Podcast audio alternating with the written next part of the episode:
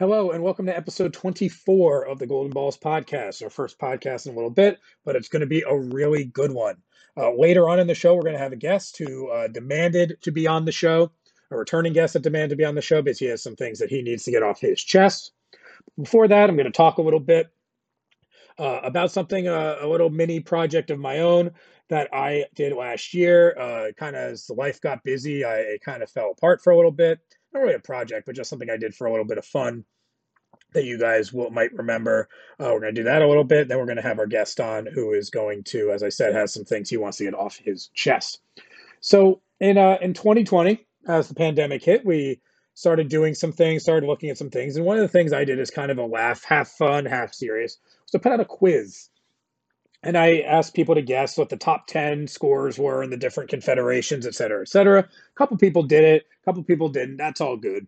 And I've completely forgot about it, completely uh, left my mind, you know, out of sight, out of mind. Uh, I did think about it again recently, and I thought uh, I would just take a few minutes and I would talk about actually those questions I asked and the answers to them.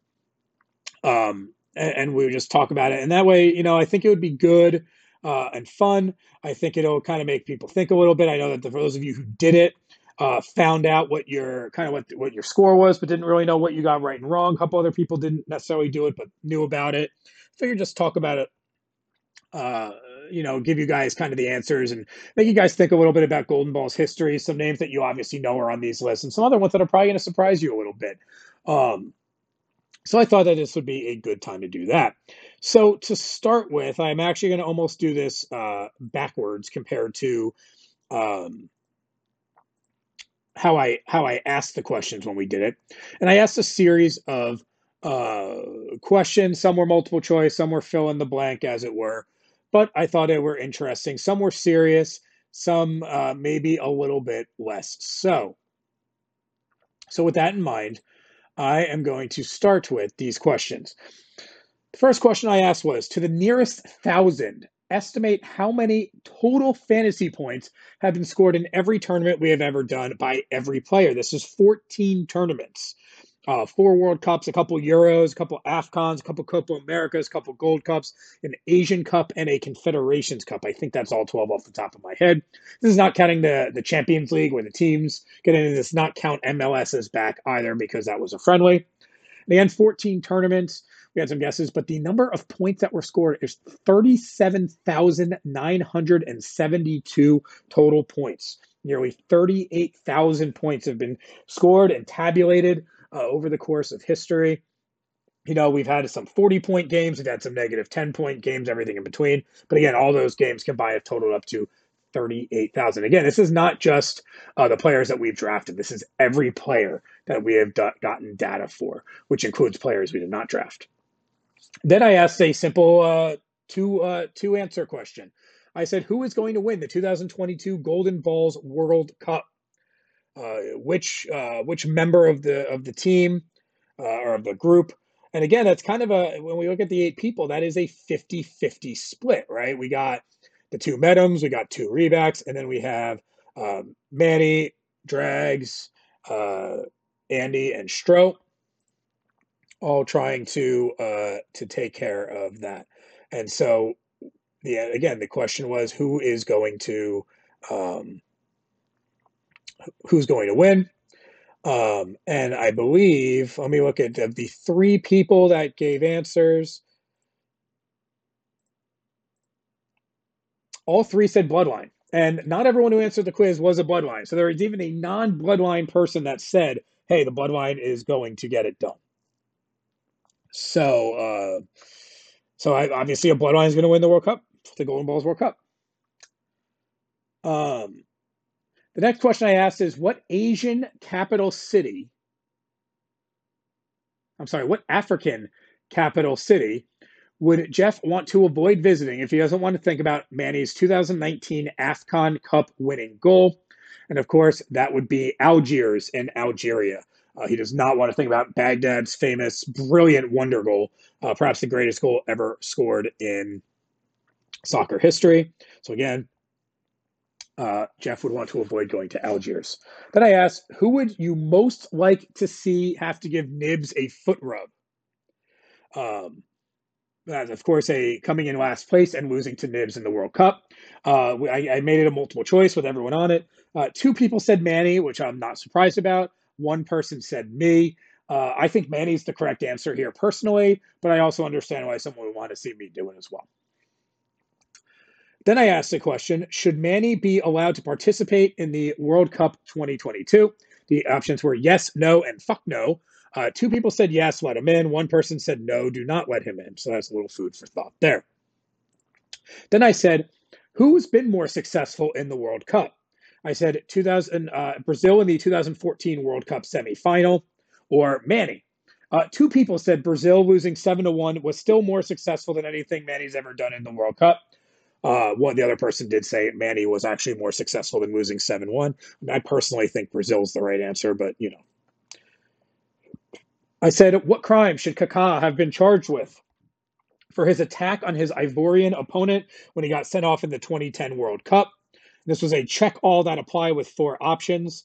I said uh, assault, battery, attempted homicide, and crimes against humanity. Uh, Stro has some very um, some very fond memories of Kaká being sent off in the 2010 World Cup, and obviously the answer here is crimes against humanity, right? Uh, I mean, just a, a dreadful piece of uh, of violence perpetrated by Kaká during that World Cup.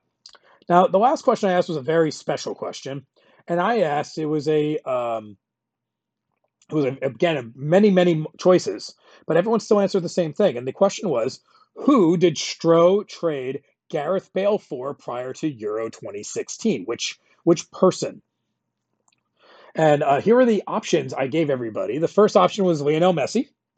Then the second option was Cristiano Ronaldo. Then there was Christian Pulisic.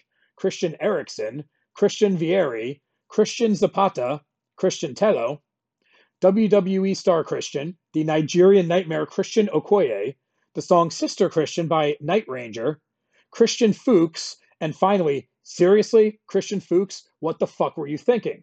And I like to speak, I'm proud of everyone. Everyone got this right and said the answer was seriously, Christian Fuchs, what the fuck were you thinking? All right, so that was the uh, the lighthearted uh, portion of the program. But then I also asked about the different confederations and which players had scored the most points ever. Um, I had also given a little bit of hints in there as to um, what countries they were from. And this was, I mean, honestly, this was very hard, especially for Asia and Africa as North and Central America. You guys did better, obviously, on South America and um, and Europe, obviously, you know, the names are known a lot more, et cetera, et cetera. Uh, but before that, I did want to point out the top five goalies uh, in the world since 2010. We're not counting 2006 because that was our goalie defense thing, but which countries have had the most points in all tournaments? Uh, you know, and this is again a more consistency because no matter what, the goalies always be there, unlike players that retire, et cetera, et cetera. In fifth, with 178 points in five tournaments, we have Spain. So Spain has 178 goalie points. Number four is Portugal in six tournaments. They have 193 points. Uh, those are three World Cups, two Euros, and the Confederations Cup. Number three with 195 was Mexico. Uh, again, uh, this is coming from three World Cups, uh, a Copa America, two Gold Cups, and a Confederations Cup. So, again, also uh, actually seven tournaments for Mexico. Then we have the United States with 207 uh, over five tournaments two World Cups, a Copa America, and two Gold Cups. And I, it's probably at this point you can assume if you're playing along at home, number one is obviously Germany with 283 points over six tournaments. Those are three World Cups, two Euros, and their Confederations Cup victory in 2017. All right, so I did not ask that in the um, in the quiz, but I just thought it was interesting enough. So the next first question was in Asia, the top 10 scorers of all time. Now, uh, the tournaments that are relevant to this are the um, the World Cups in 2010, 2014, and 2018. Obviously, we and we have the Asian Cup in 2019. We also have Copa America uh, 2019 um, as well because uh, Qatar and Japan participated in that tournament as well. Um, technically, nothing from the Asian Football Confederation, even though uh, in the uh, for the Confederations Cup in 2017, none of the players on the list were part of that tournament, which would have been Australia, uh, Australian players. Number 10, with 55 points. Actually, there's a tie, but so tied for number nine is uh, Japanese forward Yuya Osako, uh, who has two points in 2014 World Cup, 16 points in World Cup 2018, and 37 points in the Asian Cup 2019. Then we have another forward, Iranian Sardar Azmoun, who got one point in the World Cup in 2018 and 54 in the Asian Cup in 2019 for 55 total points. Again, tied for ninth with Osako. Moving up in eighth place with 57 points uh, is Premier League player Takumi Minamino of Japan. The midfielder had all 57 of his points in the Asian Cup in 2019. Up ahead, we're going to start seeing some very, uh, you know, again, familiar countries. We have uh, a midfielder, Abdul Aziz Hatem of Qatar. Uh, 63 points. We got 58 in the Asian Cup and five in the Copa America in 2019. Number six uh, is a player that Manny rode to great success in the Asian Cup in 2019, getting all 70 of his points. Midfielder from Iran, Mehdi Taremi. Uh, again, he had a very big, big tournament there. Number five, we're going to go back to Qatar. This time a defender with 71 points. We have Bassam El Rawi. Uh, again, Qatari defender, 70 points in the Asian Cup and one point in Copa America, again for 71. Number four is the, really the only one that we're really going, actually, one of two people we're going old school here. This is a Japanese player who is a midfielder and a forward in different tournaments with 74 points. Keisuke Honda uh, of Japan. 36 points in the World Cup in 2010, 18 in World Cup 2014, and 20 in World Cup 18. He's the only player on the list that did not play in the Asian Cup in 2019, or did not score points, I should say, if nothing else, uh, that made this list. Number three, with 84 points, is his countryman defender Yuto Nagatomo, who also played in the World Cup in 2010, getting 17 points. Got 17 as well in the World Cup in 2014, 12 in the World Cup in 2018, and 38 in the Asian Cup for 84 points. Top two are both going to come from Qatar, not surprisingly, having won the Asian Cup. Uh, 89 points is defender and midfielder Boualem Khoukhi. Uh, in the Asian Cup, 80 points, and Copa America, 9 points for 89. And perhaps not surprising after his standout, amazing performance in the Copa, uh, in the Asian Cup, with 93 points, Qatari forward Almoez Ali, uh, like nine goals or something insane like that in the tournament, 83 points in the Asian Cup, and another 10 in the Copa America. Again, 93 points is the lead for uh, the Asian Cup. Um, of all the people, I think the highest that anybody got was three. Um, Jordan actually got three of them right. He got Honda, he got Osako, and he got Minamino. He went very. Uh, um, I'm sorry. Uh, I was like, he actually got four because he also said El Rawi. So, um, yeah, so four out of ten, pretty good for Jordan there. Um, and again, it, this was hard, obviously, right? Uh, very difficult question. So we're going to move on to Africa, which is a little bit easier, I feel like. I think the names are a little bit bigger. We've also had more tournaments. Again, we have the World Cup in uh, not only actually in 2010, but we're going to have somebody on this list from the World Cup in 2006. So all the World Cups through 2018. We have two Africa Cup of Nations, and we also have the Confederations Cup uh, for Cameroon, which will show up here. Number 10, a midfielder and a forward from Senegal with 61 points. We have mediocre Sadio Mane, only the 10th best African player in Golden Ball's history. Obviously, uh, among the most talented to ever to ever play. But again, he's only gotten uh, 22 points in AFCON 17, eight in the World Cup 2018, and 31 in uh, AFCON 2019. So again, 61 points. Number nine, we have a forward out of Nigeria Odion Ighalo, the Igloo Man himself, only four points in 2018, but a 60 point performance in the African Cup of Nations in 2019.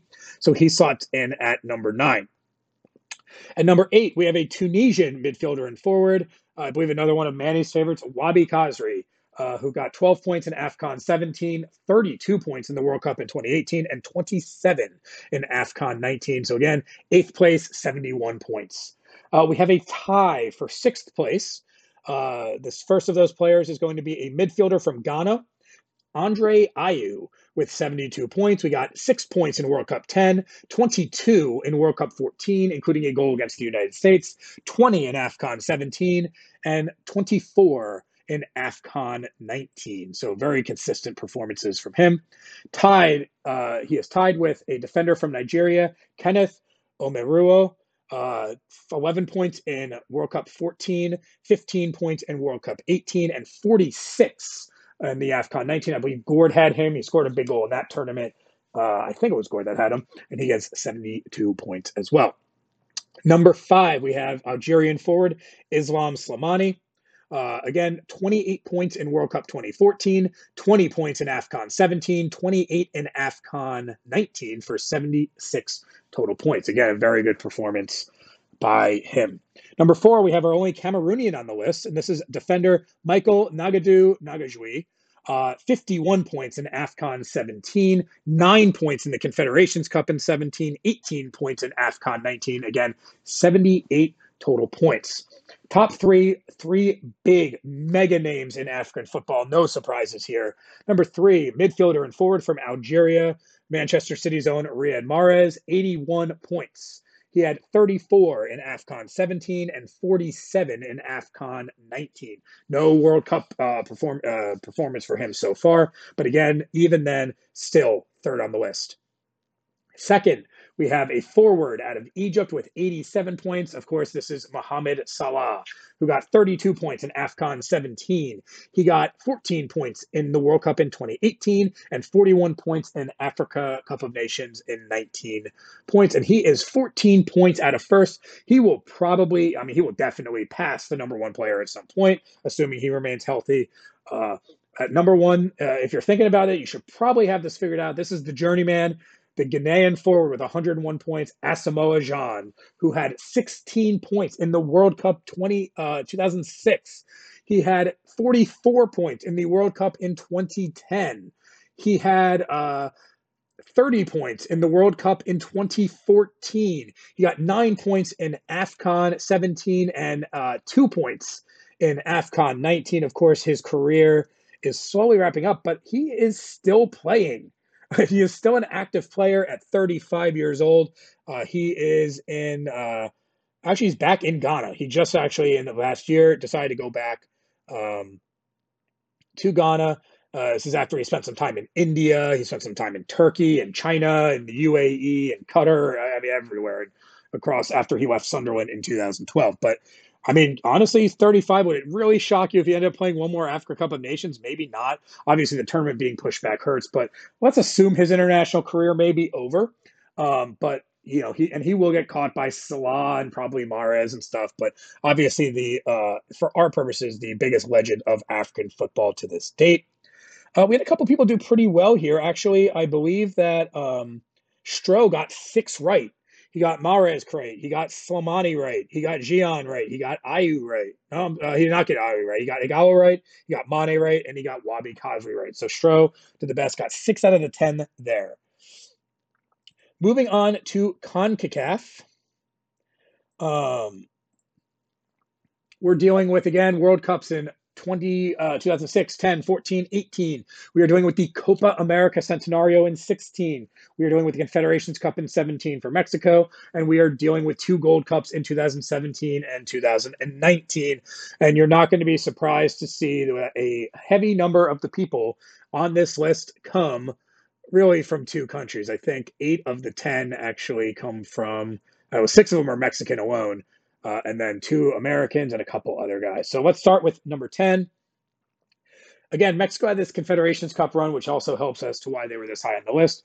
With 66 points, we have defender Hector Moreno, who got three points in the World Cup in 2010, 14 in World Cup 2014, 11 in Copa America 16, 15 in Confederations Cup, 10 in the World Cup in 2018, and 13 in the Gold Cup in 2019. So 66 points for Moreno puts him 10th. Number nine might be one of the more talented players to play during this time period, but again, never quite turned it into fantasy goodness. Uh, partially poor performance, partially injuries. It is the Mexican forward with 71 points. Uh, Javier Hernandez, Chicharito, had 17 points in the World Cup in 2010, 8 in World Cup 2014, 16 in the Copa America, 16 in the Confederations Cup, and 14 in the World Cup in 18. So consistent pretty much, you know, 8 to 17 points everywhere. Again, gets him to 71 in all those tournaments. Number 8 is uh, defender from Jamaica. It is Kemar Lawrence, the former New York Red Bulls and I believe current Anderlecht player. Got 55 points in the Gold Cup in 17, got 16 more in 2019 for 71 total. Actually, I guess he is tied for eighth with Javier Hernandez, but did it in far fewer tournaments. Number seven, again, we have a tie on the list. We have two players who did all their damage in the Gold Cup in 2019. Uh, they are tied with 72 points, just one point ahead of Lawrence and Hernandez. And those two players are Christian Pulisic, uh, USA midfielder, and uh, Mexican midfielder Uriel Antuna, who both had amazing tournaments in the Gold Cup. They got 72 points apiece. And again, uh, two players that are young and are definitely in years to come going to uh, work their way up this list for sure. At number five, we have another young player who's going to do some damage over the ter- course of uh, his career in this tournament. In these tournaments, and this is the only Canadian on the list, but it, it's not the guy you might be thinking. It's not Alphonso Davies. It is actually Jonathan David, the forward who got 80 points in the Gold Cup in 2019. at a great tournament, uh, five or six goals and 80 fantasy points in one tournament, and that already puts him at number five on the Concacaf list. Again, a young player. Canada's still up on the up and up. And so, uh, you know, he will do some damage. Next couple, we have a couple old stalwarts, a couple guys who've been around the block. And the first one is Andres Guardado, the Mexican uh, defender and midfielder. 87 total points, but he has done this over a number of tournaments nine in World Cup 2010, 30 in World Cup 14, and negative four in the Copa America in 16, bizarrely, zero in the Confed Cup in 17, one in the World Cup in 18, and 51 points in the Gold Cup in 2019 for 87 total points. Now, the number three player on our list got a little screwed. And he got screwed because he played in the 2006 World Cup, but again, he is a defender, so his points were not individual. They were part of the Mexico goalkeeping and uh, defender total, so they do not count. But he still has 90 points. Uh, he is every American's least favorite it is Rafa Marquez, who got 32 points in the World Cup in 2010, 35 in 2014, 22 in the Copa America 2016, and one point in the Confederations Cup in 2017. Uh, he did not has not received any points past that, but again, that gives him 90 points. Number two is the highest ranked Mexican on this list. It is a forward uh, who had a huge Gold Cup last year, or in 2019, which is why he is on this list this high. It is Raul Jimenez, who uh, got two points in the World Cup in 2014, nine in Copa America 16, uh, eight in the Confederations Cup in 17, and 81 points in the Gold Cup in 19. I believe he was the highest score. And so he is number two. Now, the number one player on this list is an American. He is a player who's been both a midfielder and a forward. And maybe it'll seem obvious, but you might not uh, because there's two obvious choices here, which means that one of them obviously wasn't on the list.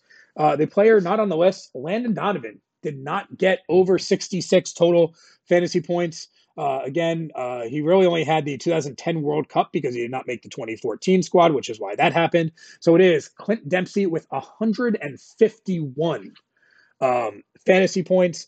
14 in the World Cup in uh, 2006. He had 32 in the World Cup in 2010, 28 in the World Cup in 2014, 46 in the Copa America in 2016, and another 31 in the Gold Cup 17 obviously the, the best performer in CONCACAF history. And again, most of those points coming in the World Cups and a Copa America. I mean, 46 points against Brazil and Argentina and Uruguay and Colombia and all those teams in that tournament.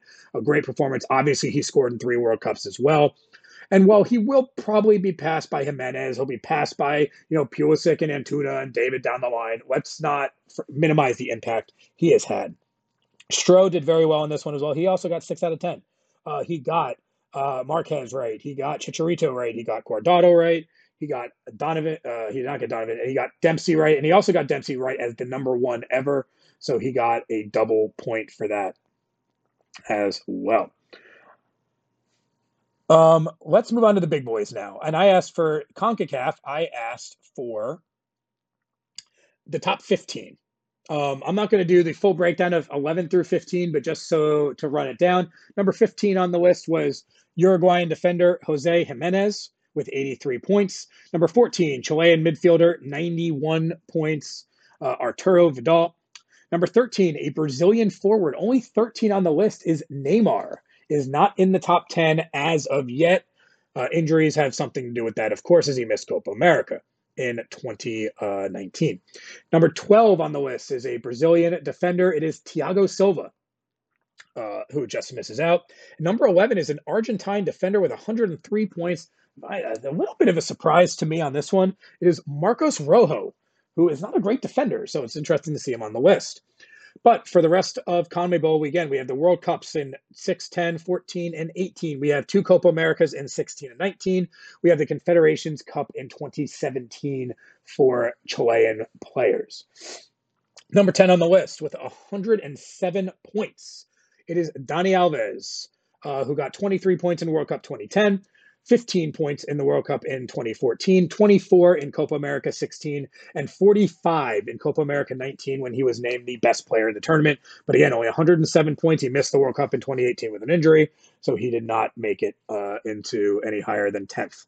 Number nine is another defender, this one from Uruguay, 112 points. It is Diego Godin who got 13 points in World Cup 10, 25 in World Cup 14, 19 in Copa America 16, 20 uh, six in World Cup 18 and 29 in Copa America 19. So 112 total points.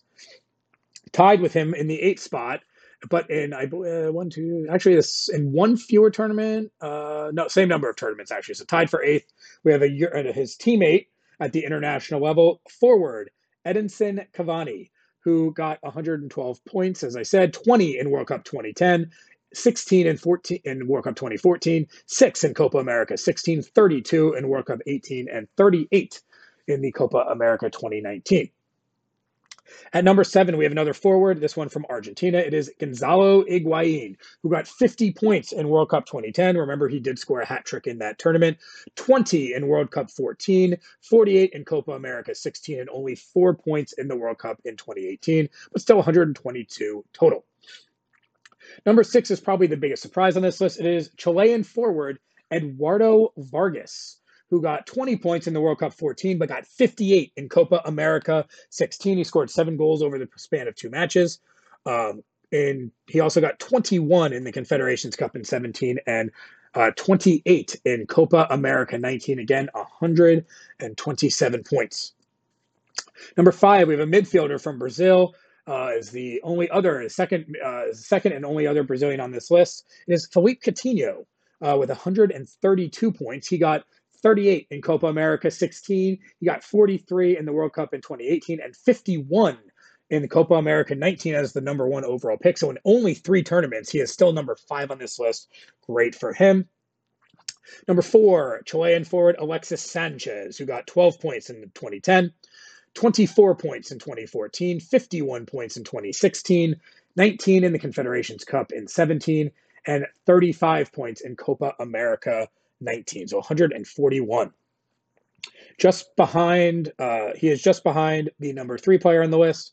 Uh, with 145 points, it is Uruguayan forward Luis Suarez, who got 56 points in the World Cup in 2010, 26 points in the World Cup in 2014, had a zero in Copa America 16, 33 points in the World Cup in 2018, and another 30 in the Copa America in 2019. Number two on this list is a midfielder who did most of his damage in one tournament, but has still gotten a boatload of other points. It is midfielder from Colombia, James Rodriguez, who showed up with 88 points in the World Cup in 2014, followed up with 31 in Copa America 16, only 11 in World Cup 18 as he battled through injury, and 25 in 2019 Copa America. Again, 155 points.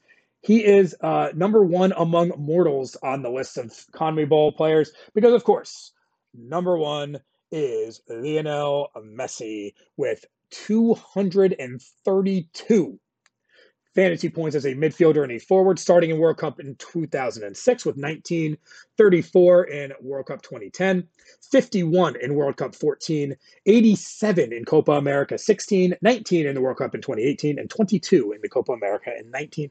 And he's probably not done, so he will add to his lead. it's going to be hard for anyone to catch this man, right? It is it's just so many points, so many tournaments. He's been there since the start. And of course, he is number one. Uh, people did a lot better on that one. Uh, obviously, on the list, getting between about 10 right. Not surprisingly there. I'm not going to read them all out.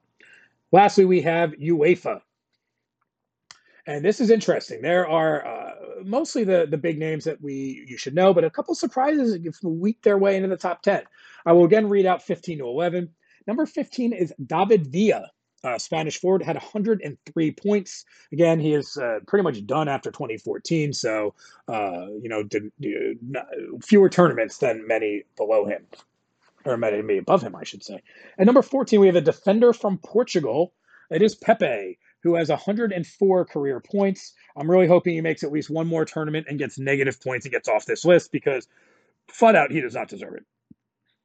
At number 13, we have a Spanish defender You'll hear that a couple more times, of course. With 105 points, it is Jordi Alba.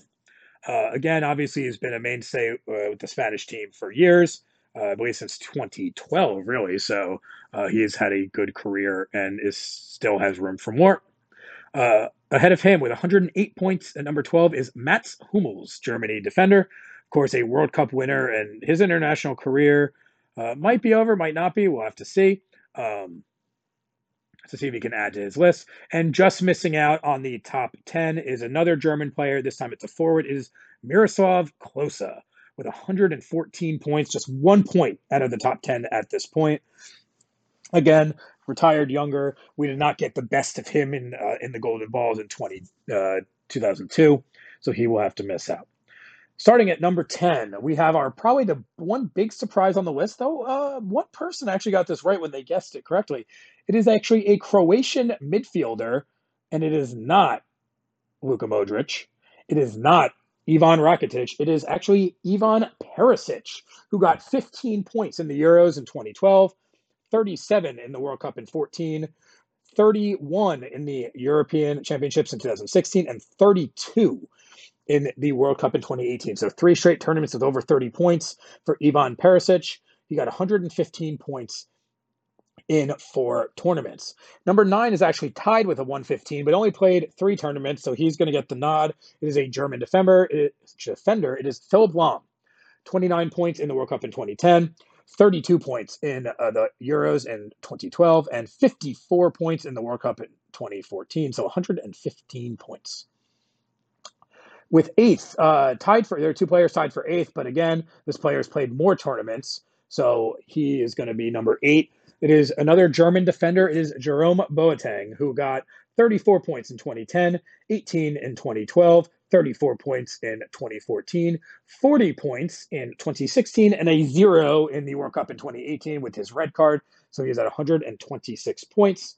He is tied, though probably not for long, with a French forward who in uh, three tournaments has gotten 126 points. It is Antoine Griezmann, who got four points in the World Cup in 2014 before going off for 74 in 2016 and 48 in 2018. And again, he has he has some time left, so he will most likely uh, move his way up this list. We have two players tied for number five. They both played the same number of tournaments, so it was a true deadlock. We have uh, a uh, Dutch midfielder Wesley Sneijder with 130 points. This is four points in 2006, 82 in 2010, 12 in 2012, and 32 in World Cup 14. Of course, he is retired, so he is done.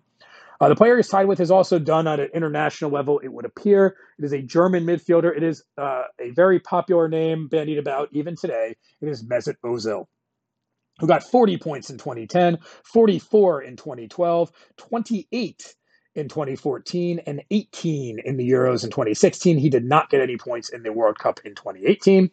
So he is also at 130, and you have to assume his international career is over. It's uh, if you think about it for a minute, you can probably guess the top four at this point. Uh, maybe not the order itself, but Uh, we do have a number of Spanish, a pair of Spanish defenders at number four and number three. Uh, so you can take your guess in your head quickly as to which one of the two is ahead of the other one. And I will tell you that with 131 points. At number four is Sergio Ramos, 56 points in 2010, 42 in 2012, 14 in 2014, 9 in 2016, and 10 in 2018.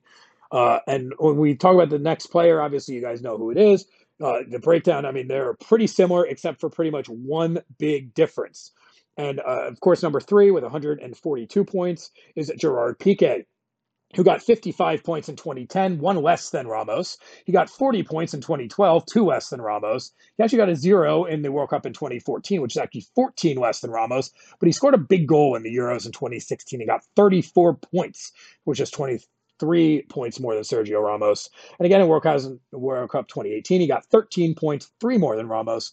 And so he has an 11 point advantage over his teammate. Uh, Ramos uh, probably going to start at the Euros. I guess Piqué could still be starting. I don't know. It'd be interesting to see if they run it back one more time. And if they do, they might move up on the list. Who knows? Because number two on the list only has 154 points and has a murky national team future of his own and is a midfielder and a forward out of Germany. It is Thomas Muller who got 48 points in 2010, only three points in 2012, but made up for it with his 86 point effort in 2014 before getting 18 in the European Championships in 16 for a negative one in the World Cup in 2018. So that is why he is at 154 points. Number one, of course, is no surprise. Uh, everyone knows that this guy is number one uh, in the continent, and it is Cristiano Ronaldo with 223 points. And this is 18 points in 2006, 25 in 2010, 40 in 2012, 30 in 2014, 43 in 2016. Add to that 32 points in the Confederations Cup in 2017 and 35 points in the World Cup in 2018. And he's, I mean, he's not done yet, right? Uh, he's uh, injuries aside, he will be at the Euros uh, trying to defend the title with Portugal uh, and there's no bet against him even playing at the next World Cup. I mean, it can be scary to see where his number ends up. And I'm just looking at this top 10 list. It's a, you know, unlike uh, South America where there's a lot of young players, this is an older list. I mean, Griezmann probably still pretty young, but other than that, these are guys who are mostly done. So we're gonna have to see a new wave of German, uh, German, Italian, French players. Mbappe, of course, will be chief among them. I'm sure down the line, getting up on this list uh, of course, it would be the favorite, but many other players as well that are going to attack this list, hopefully, probably by 2022 in that World Cup. Some, I'm sure, by this summer as well. The overall top 15 are obviously 15 guys I've already named. Uh, it'll be just interesting to kind of see. Number 15, we got Jerome Boateng. Number 14, Antoine Griezmann. 13, Eduardo Vargas. 12 is Wesley Sneijder. Uh, actually tied for 11 with uh, Mesut Ozil. So those two are tied there. Number 10, Sergio Ramos. Number 9, Philippe Coutinho. Number 8 uh, is Alexis Sanchez. Number 7 is Gerard Piqué. Uh, number 6 is Luis Suarez. Number 5 is Clint Dempsey. Number 4, Thomas Muller. Number 3, James Rodriguez. And separated by, a, what is it, nine points, I think, right? Or over time, right? 232 to 223. Number one right now is Lionel Messi. Number two, uh, number one, and Ronaldo number two with 223. They both have a Confederation tournament this year. They both have a World Cup in 2022, hopefully. And so this race is not over yet. You might even peg Ronaldo to finish first. So that went on a little longer than I hoped it would, but hopefully you guys found it interesting. Um, a look down memory lane. And again, interesting to think of which players are going to uh, catch up that aren't even on the list, the players that are on the list that are going to catch up and, and do better. Who's going to be number, you know, look at this list and even five years, what's this list going to look like? Um, you know, which players are going to uh, are going to stay, drop off, et cetera, et cetera. So, with that said, we're going to move on after this to our interview, and I promise you, you do not want to miss this interview. Uh, this could be the best one we've ever done, and, and you know we've had some great interviews on this podcast. So after this, we will have our special guest on the Golden Balls podcast.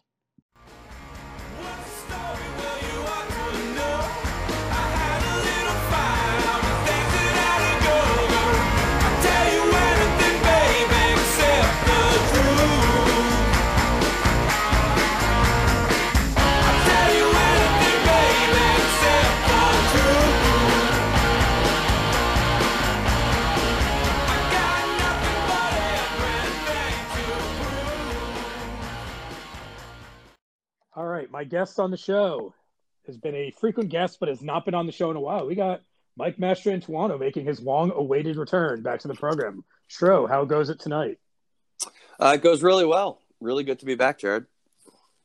All right, so we got a few things to talk about, but when I reached out to you, one of the big things I did want to talk about was the Champions League because after a couple months, next week we finally have the Champions League back in our lives, which means we finally have competitive fantasy something or other, uh, other than watching Jeff and Brian like flagellate each other with the Eurobomb, um, which is all brilliant. But Champions League, it's been a long time we've had it. It's a good time, and we have a race, and we have another super awkward year where we have games being played in random locations. Um, I don't know if you've heard about this stuff, but there are games being played in Hungary and Romania and Yeah. pretty much all sorts of COVID things. We got some teams playing well, some teams playing not well. So I figure we'll just briefly go through all eight matchups and, and we'll talk about the fantasy aspects of it and uh, maybe make a few predictions along the way. Sound good? Yeah, sounds good. All right. So starting next Tuesday, we have RB Leipzig hosting Liverpool in leg one. Uh, and by hosting, I mean the game is in Budapest, uh, Hungary. Um, all sorts of COVID restrictions there. Uh, for fantasy purposes, we have um, Jordan in the lead, 209 points, and he has Leipzig. And uh, Liverpool is Jeff's one of Jeff's teams. Jeff is tied for second, 25 points behind. And I think that in December, when we had this conversation, we would have said that Liverpool is the heavy favorite. But Liverpool has not played really good soccer over the last month. So kind of kind of tell me what you're thinking here, especially I, I, think you probably watch more soccer right now than any of us. So you might have a little extra uh, little extra knowledge about this. Yeah, I mean, my daily over under is about six and a half hours, I'd say, uh, of football watching. So, although let's let's be honest though, Jared, that doesn't necessarily mean I have the most knowledge about things. It means I could just be like playing Candy Crush in the background with it with the game on. Uh, in the background, but yeah, no. Look, for for me, um, obviously this is a weird one. Uh, you know, being in a different location, geez, it's almost as if we're playing you know international football in a pandemic that that something would go wrong like this. It's crazy. Um, but but yeah the, actually the intrigue to me in this one is uh, i have been super impressed with with liverpool and the way that they've been able to handle that adversity uh, at like as a coach. All all i know is I, if i was down to my you know fifth best center back and you know like center mids slash academy players slash like random dudes you know obviously my teams would be way worse than that. So for them to have been able to do what they've done is really cool but I'm starting to wonder if there is some trouble in paradise here. Uh, you saw Klopp's post game the other day. He's starting to, you know, get a little snippy with some reporters. You know, players are are the, the, the I don't know. The dynamic is a little bit different. Um, so yeah, I, I'm I'm a little bit skeptical on this one. I feel like Leipzig has everything to gain here. And and Leipzig, I mean, it stands to reason that we all think that Bayern is going to win the Bundesliga again. They're they're seven points up, but Leipzig is in second place they they're in good form. They've won three of their last four league matches. They're exciting to play against. They're difficult to play against. Uh, you know, it, it's a tricky it's a tricky tie. And as you know, as you said, Liverpool. Is, you're right. Absolutely impressive. They've been you know, and I, you know I have them in the Eurobomb, so I've been following them. And but those last five or six games have just been not not only the results, but just like their level of play. They're not scoring goals. They're as you said, the defenders. I think that as you said, the, the, the, where chickens are coming home to roost. Where I think these defenders they're doing everything they can, but at a certain point, uh, is it enough? And are the new guys that they signed going to be able to kind of integrate themselves quickly enough to well right jared and, and, you, and you can only you, you can only cover the cracks uh, you know for so long. Eventually you know the water comes through. And and i think with the fabinho and henderson or the uh, you know number 47 and above you know like u23 center backs coming in they can only hold the fort for so long. But and, and by the way to your point like they haven't been scoring goals either. So it's like I think actually the defense has done a halfway decent job of like covering those cracks, but like but the front three, the, the attacking five, they they haven't been able to uh, pull their weight in this. I feel like everyone's got to tighten their belt in this situation. You know what I mean? And the front three hasn't. Okay, so I delving into a little bit, you know, in the predictions, I don't see. I mean, I, I don't think Liverpool is going to win in the first leg. I don't know that they're going to draw or, or perhaps lose. but I think the key here is that there's a, a almost a month. There's about uh, let's see, 12, 22 days, three weeks between leg one and leg two for these two teams. And so the mm. question is, is that on March 10th, when the second leg is being played, as of right now, still in Anfield, but that is also subject to change. Mm. Will all those will, will those cracks actually be fixed based on the fact that you know some uh, obviously not the long term injuries, but that the center backs that they signed will get into it, and maybe you know the, the forwards will be in better form, and you know finally like you'll have Henderson and Fabinho maybe playing midfield again and actually being able to you know do what they do best. So the question, I guess, for for you and, and for everyone is is that can Leipzig maybe do enough in leg one that then they can hold on in leg two? Uh, yeah, look, I, am no prognosticator, but but I, I, do think that that Leipzig are going to come out very fast, very hard, and fired out of a cannon. Uh, and, and, I think they'll they'll probably put it away uh, in in this first leg because yeah, I I, I don't know, I, I just don't all, all, signs point to no for me for Liverpool. There are a way these things trend, uh, and for me with, with Liverpool, they've kind of crossed that Rubicon, uh, and and I think they're just trending in the wrong direction. So you so gun to your head right now, you would lean towards uh, Leipzig advancing to the quarterfinals. I would, yes, yes. All right. And, well, I think that would be super interesting. It would obviously be uh, very bad for fantasy purposes. It would give Jordan uh, a team that maybe he didn't uh, forecast getting into the quarterfinals, uh, getting there. So we'll look out for that. Also, starting next Tuesday, we have Barcelona and Paris Saint Germain. Uh, Barcelona is one of Gord's teams. Again, he is tied for second with his son. Uh, we have PSG again, one of Jordan's teams. We're gonna. By the way, that's going to be a recurring theme here. Uh, one of Jordan's teams in these matchups. Um, and again, I think two months ago and to, and up till yesterday, I probably thought the same thing about this matchup, where I thought Barcelona really has not pulled it together. If they win, it is literally going to be because Messi drags them. But PSG is probably better. And then, as is seems to be the same thing that happens every year, we have a Neymar injury, and now he's out. And now I've got to say that my entire opinion on this has entirely flipped.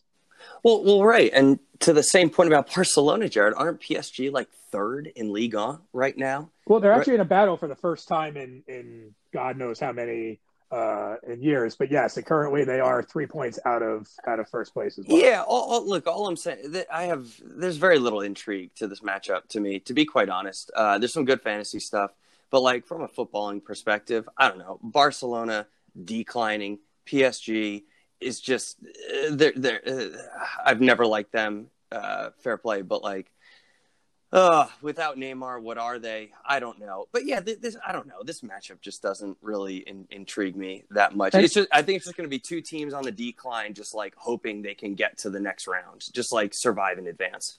And for what it's worth, Barcelona hosts leg one, and as of right now, both of those games are supposed to be played in home stadiums. Uh, I, I, agree with you.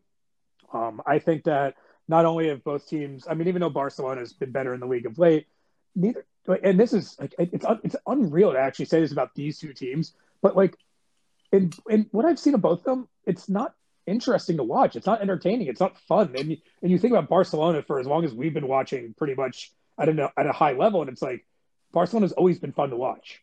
You know, always they're always exciting, always right. attacking. And PSG, because of they usually have such a talent advantage, and they've always had really good players. Again, always fun to watch. And these teams right now are are not. And you're right. There's other than as you said the fantasy implications. Like I'm not interested in this in the least. Yeah, like, and, and, and you could and you could have been like, uh, the Neymar former Barcelona thing, you know, could have been of some intrigue. Now he's out, etc. But yeah, now this just seems like two kind of like middling teams that are just hoping to get to, to the quarterfinals. I don't know. I have no interest. Yeah, um, you know, I didn't mention this in the first matchup, but I will mention it here. I actually pulled up the odds to win the tournament, so not necessarily advance over each other. PSG, uh, as of yesterday, was thirteen to one. I don't know if that's. Uh, I think that's without the injury uh, status on there. Barcelona eighteen to one. Mm. Um, by the way, Liverpool bizarrely eight to one still somehow third highest favorites, and that doesn't make sense to me. But well, I guess, yeah. Yeah, I think some of these bookies. I think some of these bookies fail to recognize that when one of your starting center backs was actually a recruit for uh, the UNC Tar Heels, Uh, I, and Jared, I'm not, not, trying to knock your, you know, no, no, it's it, but it but, but the reality is, is they had like a college, a D1 college level center back, like playing for a number of games. Okay, that should reduce your odds of winning the tournament. But for some reason, oh, it's just Liverpool. Well, I think also it's because if the if you take the odds as being like, okay, they they know what people are going to bet. Like people are going to bet Liverpool no okay. matter what. Like people are going to bet Barcelona no matter what. People are like I think more so in soccer than I think in other sports because if you're in like especially on the American markets, it's like what percentage. I, I feel like most legit soccer fans don't bet very often on soccer because they understand the unpredictability of it. Sure. And so you're appealing to people who have a very who are either literal degenerates or like have a very cursory like secondary knowledge of the game. And so Liverpool still sounds good. The only thing I'll say is that um, when you look at the other teams and their rankings on the list, it's like you can kind of understand almost why they're there because you look at this team and that team and that team, you're like, well, wait, they aren't great either. Wait, they aren't great either. There's one team that I think is very undervalued, which we'll get to in a minute. But a lot of the teams I'm seeing are like, well, they look like they're overvalued. So I guess maybe in a weird way, if everybody's overrated, then somebody still has to be.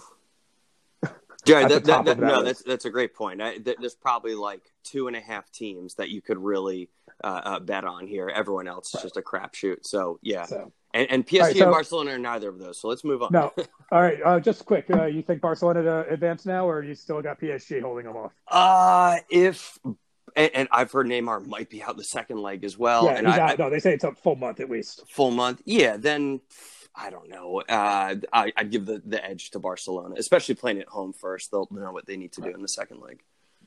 All right. So again, that would be uh, more interesting for fantasy purposes as the crowd just try and catch Jordan. Next Wednesday, we got two matchups. The first one I think is actually a really interesting one. I think it's the opposite of, in many ways, Barca and PSG, where the names aren't. I mean, Juventus is a big deal, but they'll be going to Porto to face, uh, obviously, Porto. Mm. Um, and again, much like you could say Barcelona, much like PSG, much like Liverpool, Juventus is having their worst season in like over a decade. Uh, maybe playing a little bit better of late, but you know, usually you would say Juventus and Porto, it's a slam dunk, but is it? Yeah, no, definitely not. And uh, like you know, I'll just be upfront and say I do not know I mean, Juve is my team, obviously, uh, but but I have not followed right. Serie. Oh, I should say that. Uh, I should say that you have Juventus and Porto is one of Jordan's teams. Uh, again, this is yes, and I, I, believe I am actually the front line against Jordan. Isn't that right? Because Jordan's got Porto, and then what's my other team that I need? You have to... Dortmund, and he has. Sevilla. He has fact, Sevilla, right? Short, so, yeah, yeah. so okay, so everyone, all six people listening to this pod, right? We're cheering right. for Juve and Dortmund. Thank you very much. Uh, although that does not inspire much confidence, does it? Because yeah, we're gonna get to that one in a minute. That's, yeah, that's yeah, the the Dortmund one. by the way, by the way, these two these two ties are happening at the same time. Uh, this, uh, this as it happens, these are literally the two on the same day. Like, so we're you're you're gonna get hit with the two hour avalanche of your hopes dying or living. Yeah, it's one of one of those where Jordan, Jordan, either doesn't lose it or wins it in the first leg of the round of 16. Sort of like how I lost the, the World Cup with the Uruguay Brazil thing in the quarterfinals. But yeah, anyway, no, you, look, you, Juve is. I think we all know the the narrative behind Juve. Uh, I will say to inject my own little personal comment on it. Like I watched them in that Coppa Italia uh, second leg semifinal um, uh, against uh, Inter the other day, and I'm just I'm I'm wholly unimpressed by them. I you know I, I know Chiellini's been out for a little while or whatever. Uh, you know McKennie came on as a uh, as a substitute, so I don't I don't know like how much Pirlo was really going for it, especially since they were up you know two one on away goals from the the it first leg. Little. Yeah, yeah, but but but also they just have like very little interest in playing. I think they just they kind of are like let's just lock this shit down let's not concede many chances and give the ball to Ronaldo and like and hope that you know we'll, we'll, he'll get two and a half chances per game and hopefully he capitalizes on one. Like is is that their game plan? I I don't, I, I don't know. Best I can tell because I have Juventus in the Eurobomb, so I've been paying attention to them. Obviously with McKennie there, I've paid attention to them. Yeah, and that seems to be it. And when you look at like, look, I love Weston McKennie Absolutely. But the fact that he is so entrusted and has actually become one of the most important players on that team immediately showing up there, I think speaks to the overall strategy that Pirlo is going with, which is here's a guy who has who can run for 90 minutes, who's tough in a tackle and can play, you know, play simple passes and, and doesn't do anything too crazy. And they just put him in the center of the park, let him do stuff, and just play passes to Ronaldo, yeah. play passes to Morata, play passes to like you know, you know maybe maybe Artur. And it's just like, okay, like let's just have Ronaldo run at the defense 15 times a game. Uh, he'll get, as you said, two and a half to three, maybe four chances. Yeah. He'll put a ball on a platter for somebody at least once a game. And if we can win one nothing, two nothing, it's like, yeah, it's it's gravy. A win a win's a win, and I get that. Like I can only imagine though, like what what are Pirlo's training sessions like? I mean, it's it's there can't be anything scientific or intricate about it. It's probably just like put Ronaldo in like a red bib, right? And yeah. there's one don't, team, don't one, one, one team in training shirts. Well, yeah, well, like the the you know the quarterback thing, the whatever. Yeah, yeah, don't touch it. But I also mean like as a target. So you know the other teams in blues, right? The the attacking teams in just the regular training kits, and he's in red. It's just it's literally like just find the red guy and go after it. That that just doesn't seem like a system or anything. It, it's just I don't know. It's such a whatever. I, am not so, impressed with them either. So Juventus is the fourth favorites at twelve to one. Oh my to win the Champions League. Because they again, have Ronaldo. You know, and again, so right, and so when I say like like Liverpool seems overvalued, but like Juventus is right behind them. Certainly, I think Liverpool is winning the Champions League before Juventus is. You know, uh, Porto at pretty much 150 to one, pretty much last yeah. among all teams remaining which makes sense. And and uh, you know, Juventus Juventus is the favorite, and, I, and I'd pick them to win. But you know, usually again, I think most years you would see Juventus Porto, and you'd be like, all right, this is a this is a five one aggregate. Sure. And I think this year it's like a two nothing aggregate, which is scary because, you know, if Porto has that one nothing lead, uh, or you know, heading into the second leg, and they host the first leg, so if they you know if they go into turn, with that lead, it's just kind of like, are they able to throw two bodies at Ronaldo and make somebody else beat them? And can Juventus do it? That's just not the guarantee you would normally expect it to be. Oh yeah, I'll I'll end it by just saying like I would not count Porto out on this one, and I, I think I think that one's a lot closer than people would would right. think. But I think we both, as we said, I think we both uh, say Juventus to win, though. Uh, yeah, yeah, but on on a razor's edge, I think I, I think it's gonna be super close. All right, so concurrently to those two games, we have Sevilla and Borussia Dortmund. Uh, the first leg is in Spain uh, with Sevilla. Uh, I should say very quickly that uh, the odds currently have Dortmund at 28 to 1 and Sevilla at 40 to 1 to win the Champions League.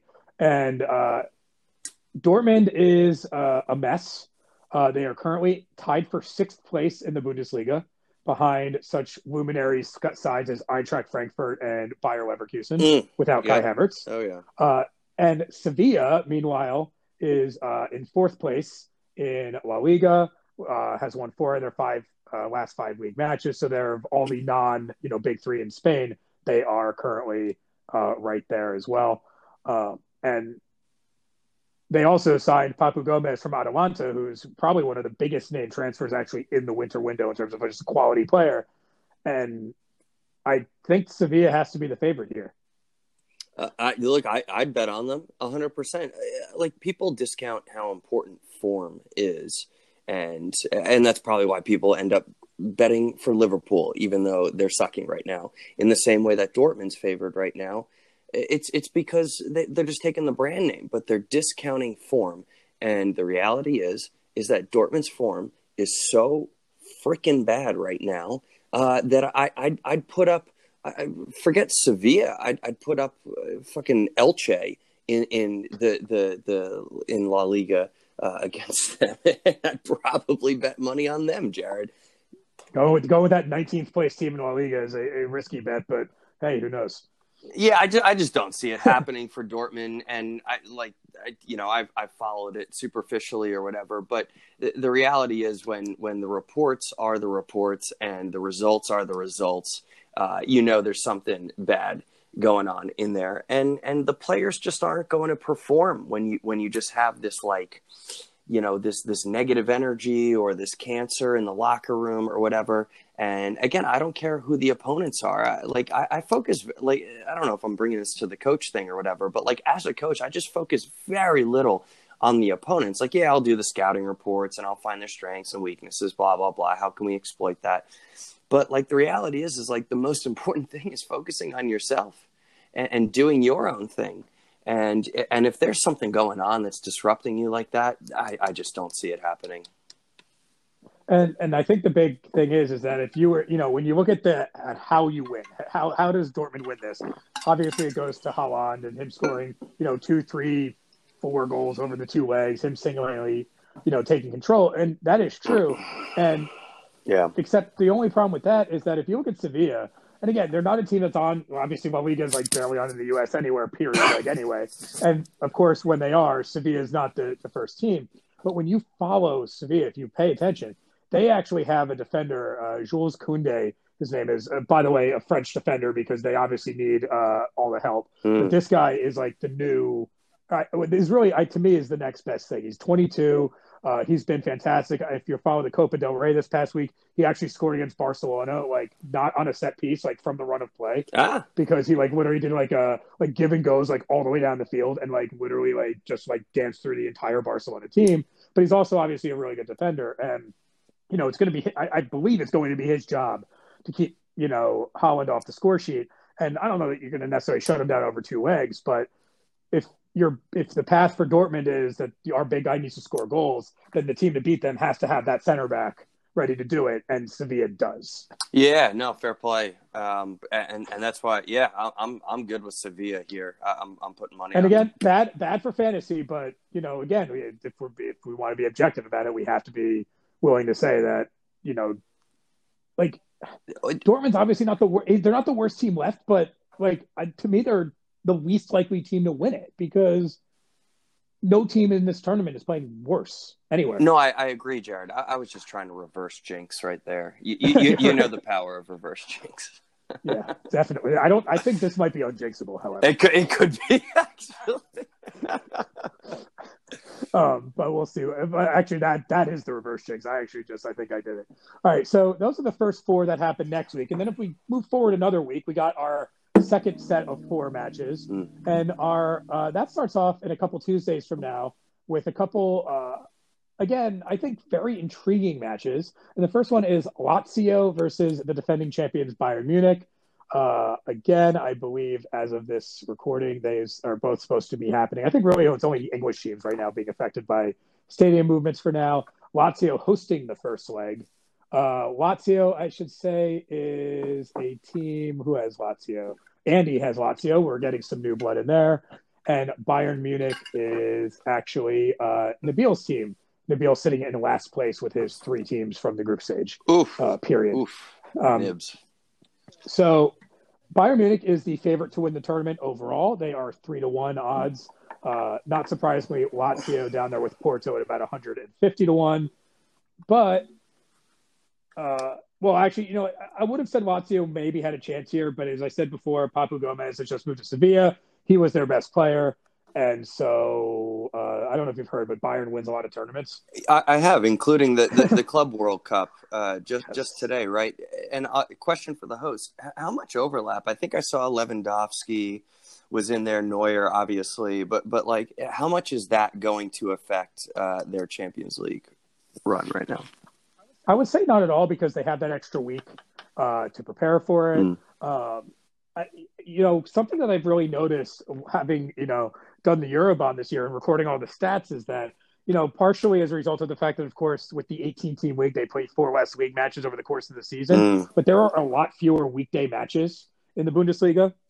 They have, you know, say what you want about uh, insert German efficiency joke here, but pretty much every week Germany has one game on Friday, six games on Saturday, two games on Sunday, like rinse repeat. Like it is, it is, and then you know, of course, they have the occasional uh, weekday game, maybe like once or twice, and of course, they have the League Cup matches. But I, you know, I don't think Bayern is going to be all that affected by it. I think their players show up.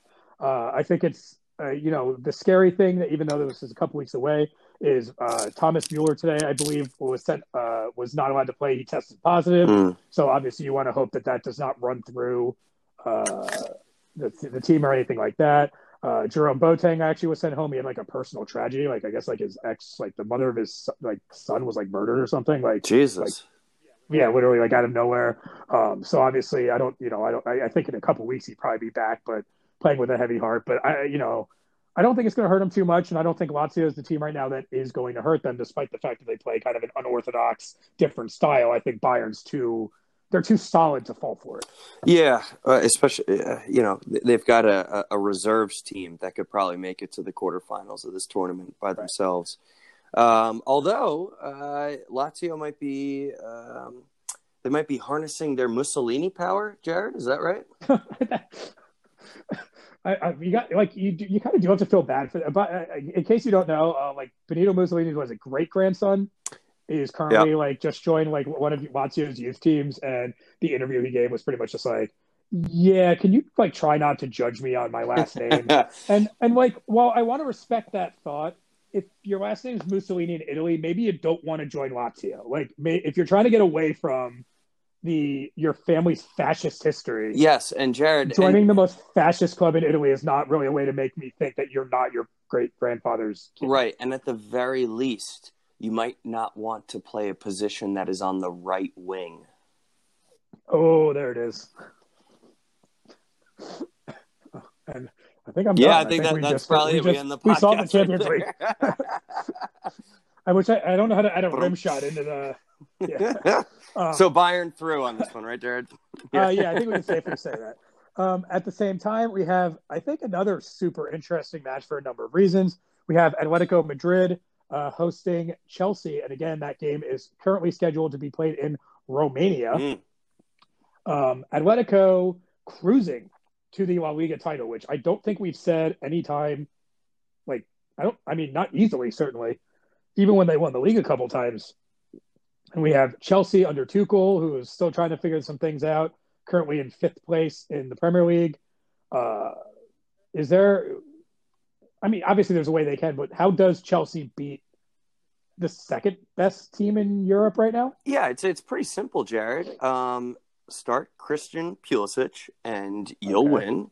Uh, but if Tuchel doesn't hear me on that one, um, don't start Mason Mount, and then you might win. I, I don't know. Yeah, no. I all, kidding aside, like Madrid are flying, and I. I uh, I, I, I definitely fancy them to go go through. Uh, Chelsea still need to iron out all the wrinkles, new coach and all. I actually, I, I, fair play to Tuchel. I think he's come in and, and done pretty well in terms of uh, managing the club and putting out starting lineups, except for for Christian, to be honest. I, it, and even the Chelsea fans support that statement as well. Um, but but yeah, they're- no, they're, they're- I think they're playing good enough. Uh, they, had a tough pitch against against Barnsley today. You know, still got it out the win or whatever. I think they're in pretty decent decent enough form uh, that they'll put up a fight. Uh, but but but yeah, I don't know. Atletico Madrid, they're just doing Atletico Madrid things right now. I, I, I would I would be uh, hard pressed to bet against them right now. That's that Suarez signing seems a little decent. Not gonna lie. Yes, yes. And by the way, when I said there was one team that was severely undervalued in this tournament, odds wise, it is Atletico Madrid. I said Barcelona before, eighteen to one. Both Atletico Madrid and Chelsea are both also eighteen to one. And if you had to pick one of those three teams to win the tournament, I think it is uh, it's quite obvious. It's Simeone's side for sure, for sure. And, and by the So, way, Jared, can I just uh, inject a little bit of commentary here about Simeone? I, I Yeah. am just like, just so impressed by the way, especially in the in the modern game, when players start to just they they lose. Uh, interest in a coach, you know, the cycles are shorter and shorter. You need to change the voice. You need to keep things fresh or whatever. This guy's been there forever, and they're still doing it, and they're still achieving uh, success and still getting the results. I, I'm I'm I'm super impressed by them. Hey, no, I think you're absolutely right. I think when you know, even when Arsene Wenger finally moved on from Arsenal, and we kind of said, "Well, this is the end of a guy who's going to spend 15 to 20 years." You know, him and Ferguson were like the last two. Simeone's just kind of chugging along there, Yeah, and I mean, just running, running La Liga right now. Like, and I understand that Madrid and Barca have both taken a bit of a drop, but that, but Atletico's I mean, shit, they've given up 12 goals in 20 matches in the league. Uh, you know, they've they've scored 42 goals, which is second in the league to, behind Barcelona. Mm-hmm. Which again, like the, the stereotype, right, of Atletico Madrid is, oh, they're going to win a bunch of games, one nothing maybe, or maybe a two to one in there. And in two less matches, they scored three more goals than Real Madrid this season, and that's just not like they're. It's not only are they winning, but it, like they're playing more expansive football than we're used to seeing under Simeone. He's changed a little bit. I think he's still true to himself, but I think that they've been a little bit more offensive, a little bit more aggressive. He's taking advantage of the fact that for the first time at Atletico, he has a guy like Suarez that is just going to, you know, can score for fun, even, you know, even though he's a bit older. And, and I think you're absolutely spot on. I, you know, is there, a, I mean, I, I guess Klopp is and, and Pep are still there, but like, I mean, crap, if I'm starting a team from, from the ground up, is anyone better than Simeone to do that? No, Right, and and you, you hit it spot on. It's it's you nailed it. It's uh, staying true to yourself, but being adaptive to the modern game, and I think he's done it. And so that would be uh, if Atletico advances, that would be great for Andy, who has uh, him as uh, has Atletico as one of his two teams. It would be bad for Gord uh, again, who has Chelsea in addition to Barcelona. Um, so that is where that stands. So our final two, which will be starting on February the 24th, we have Borussia Mönchengladbach uh, hosting Manchester City in Hungary. And you know, it's an, it's another funny one because when we had this conversation back in November, December, we would have said, "Oh, you know what? City's the favorite, but they're really not playing that well." And Gladbach's actually been very impressive yeah, in the Bundesliga. Yeah. And even though and even though City's the favorite, right. you never know what what Gladbach could do. And two months later, uh, this has got to be obviously the most lopsided of all eight ties. Yeah, I mean, this could potentially be what seven to one, maybe Mönchengladbach Nick won at home or whatever. But uh, it. I would I would take that. This is this is my Manchester City versus Jets Gladbach. okay. Uh, so I would gladly take a seven to one. Uh, City is second favorites in the tournament at about three plus 380, so just between three to four and four to one. Uh, not surprisingly, Gladbach is in that 150 to one group with Lazio and Porto. And again, I don't think we really need to. I mean, like what 14, 15 straight wins in all competitions for City wins, not not no draws, like wins. Yeah. it's it's true. It's truly incredible what they've been doing. And De Bruyne's hurt, and other guys have been, and, and uh, Aguero's hurt, and Jesus, you know, playing with a false nine, and it's just like it, it doesn't matter. Right. Uh, yeah. And uh, uh, the same thing I said about Simeone, I will say about Pep, uh, and and maybe even even you know times two. Uh, you can only imagine what it must be like to be a player for Pep Guardiola. Just having to hear just that over and over and over, and eventually you get tired of it. But you know, credit to him. Like if he can get these guys to buy in and say like, yeah, I'm going to hammer home the same system and I'm going to say a lot of the same things over and over. And I'm going to uh, stay true to, to, to, myself and the identity of, of, of this club and my playing style. You will win trophies. And, and for guys to buy into that, that's a super powerful thing. Look, you've, yeah, you've got like basically, Jared, at this point, forget about Sergio Aguero, forget about even Gabriel Jesus. Like you can play Ilkay Gundogan or Phil fucking Foden as a false nine and still, still win every game. Like that is incredible. And and it's and I was about to mention Foden for a different reason, but you're absolutely right. And I was just thinking that if you know if you had said to somebody in August of this past of last year. Hey, by the way, in the Euros next year, Manchester City is going to have two guys starting for England. You'd be like, oh yeah, like Kyle Walker and Raheem Sterling. Like, and the answer might still be two guys, and it might be Phil Foden and John Stones, yeah. who apparently turned into like Chiellini somehow. Like in the last like, all he had to do was play next to Ruben Dias, and all of a sudden he's like a god at defending it. Like, like I, it doesn't, it defies like.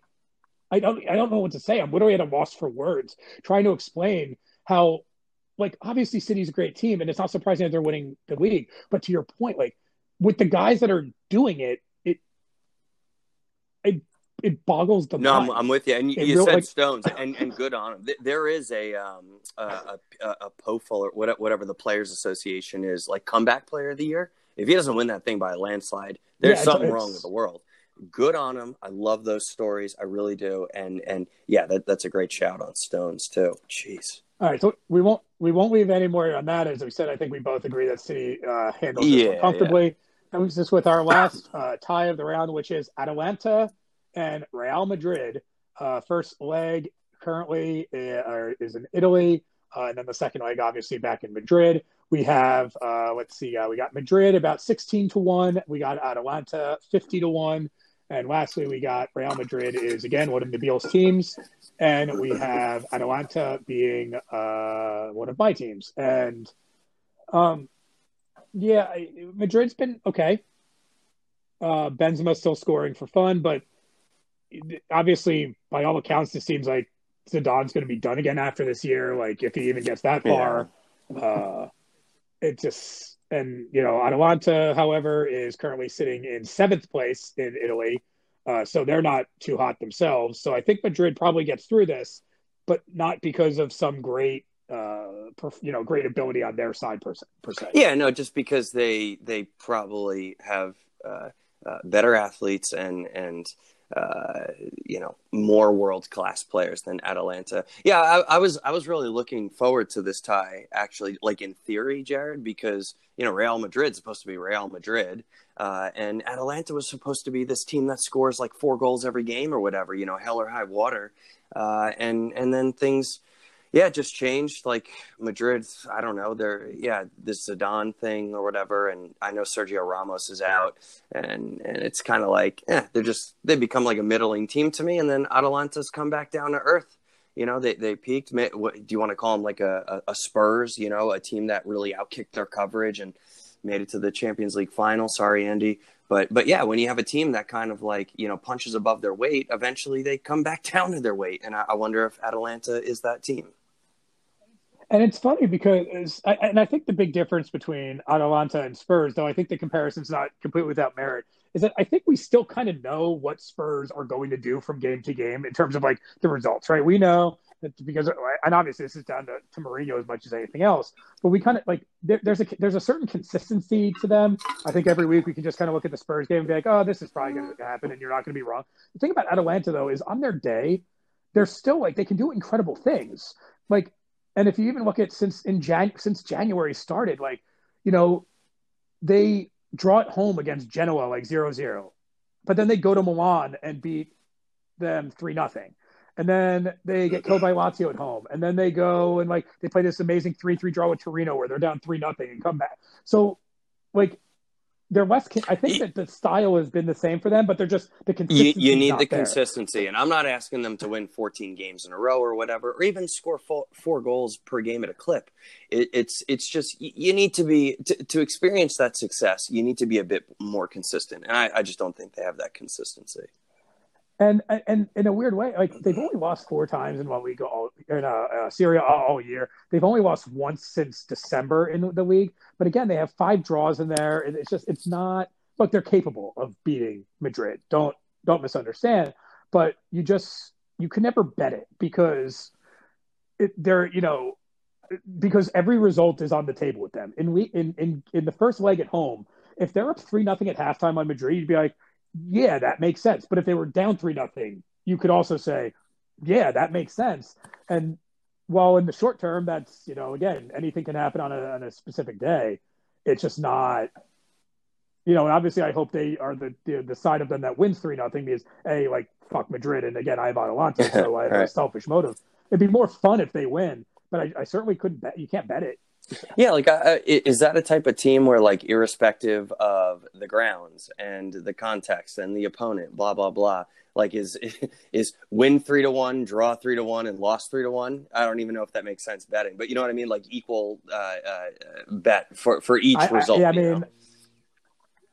Yeah, I mean, I, I wouldn't even know. I, you know, I don't check those odds well enough to know that for sure, but it certainly doesn't sound wrong like where you could just like there's no you have to keep every if you're smart if you're if you're running a gambling site and you're smart i don't think you're making any result too too far out there because there's too much value there would be too much value yeah, in it yeah uh, and again madrid uh, again they haven't. they've only lost a couple games recently but they just they look so bad doing it obviously they had that famous copa del rey loss to that like third division side or whatever it was like where they literally lost to like the plumbers and, right. and butchers of Alcoyano. Uh, then they, you know, they lost another cup match to Atletico, uh, Athletic Bilbao.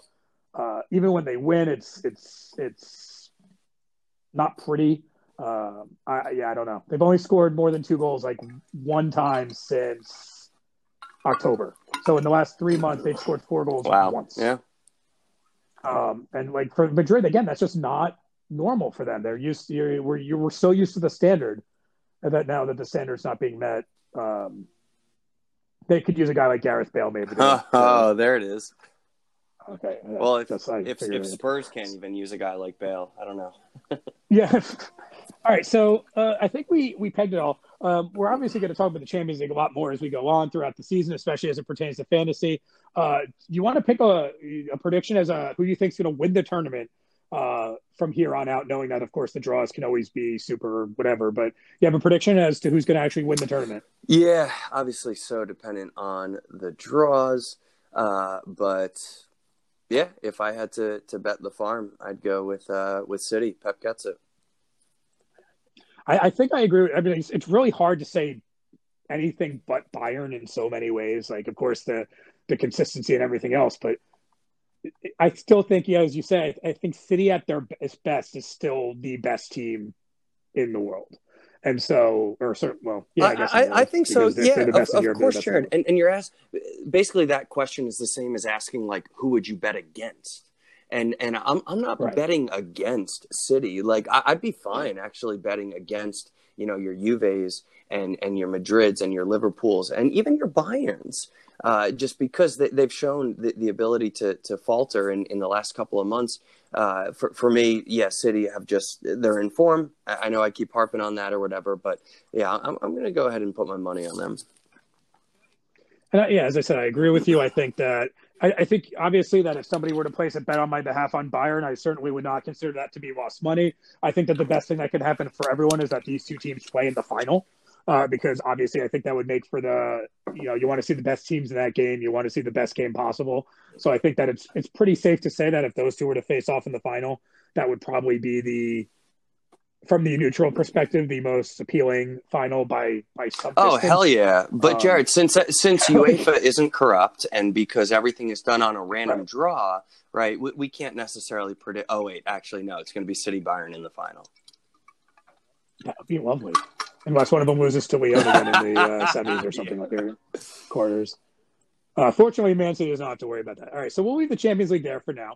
Uh, there are a couple more things I want to get to, and this one is actually something that I did not tell you I was going to talk about before this, just to kind of you know keep it a little spicy.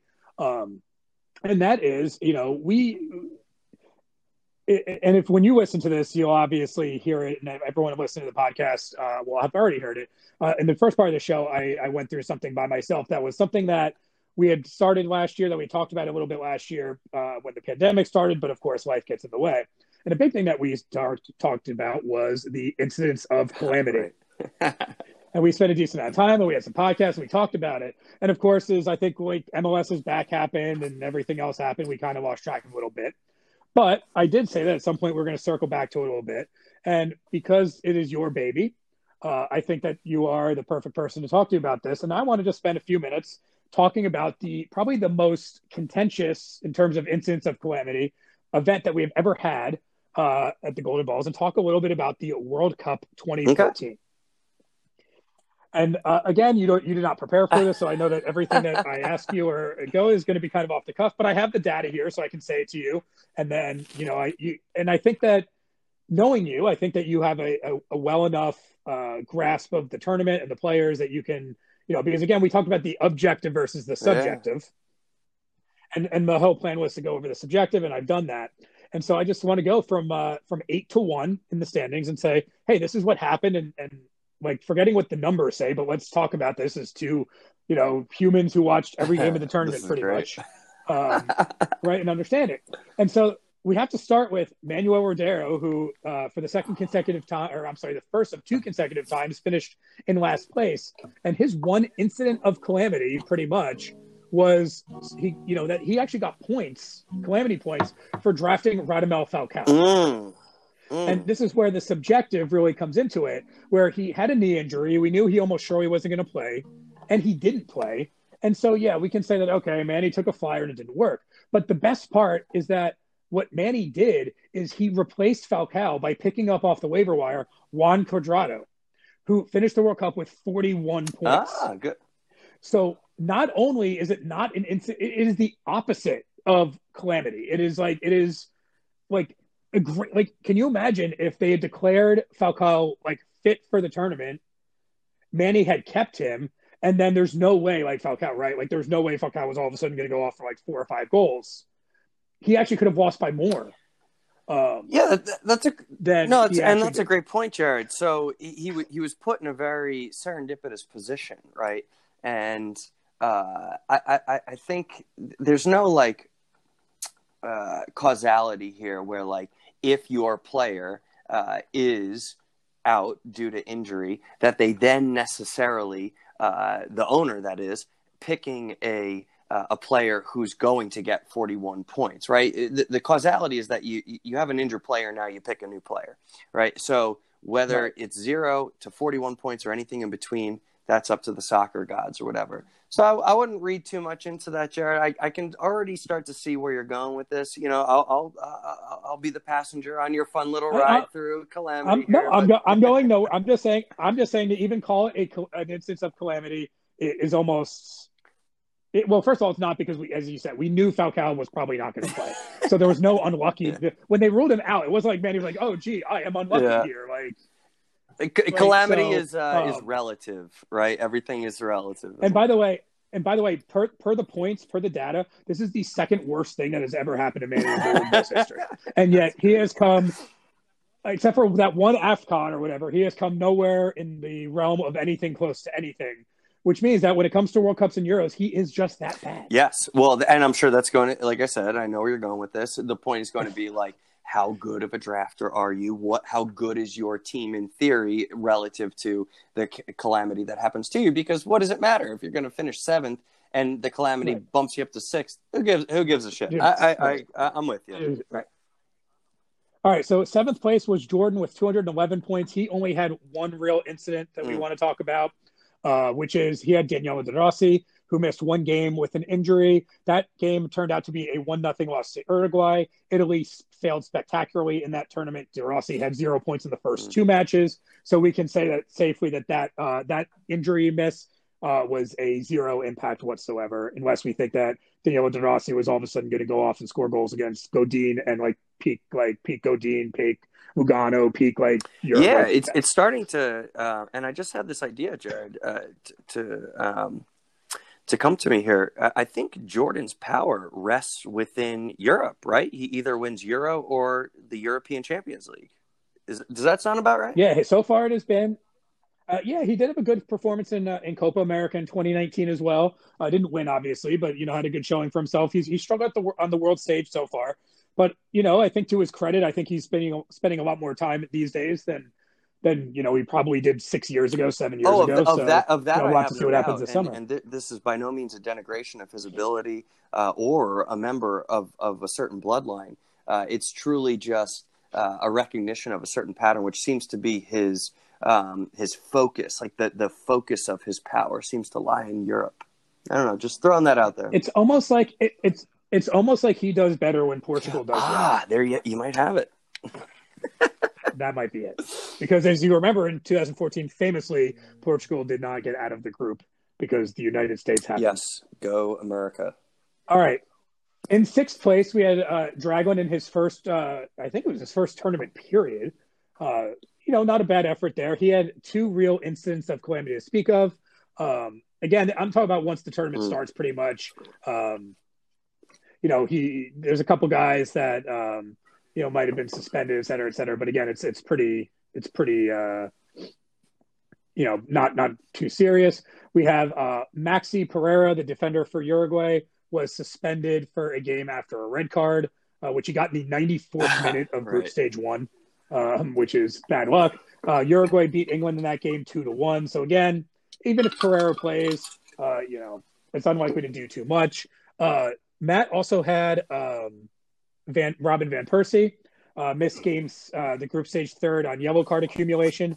Uh, that was a game where the Dutch had already secured their their path to the round of 16 and played a reserve squad mostly, so which means no guarantee Van Persie would have played anyway.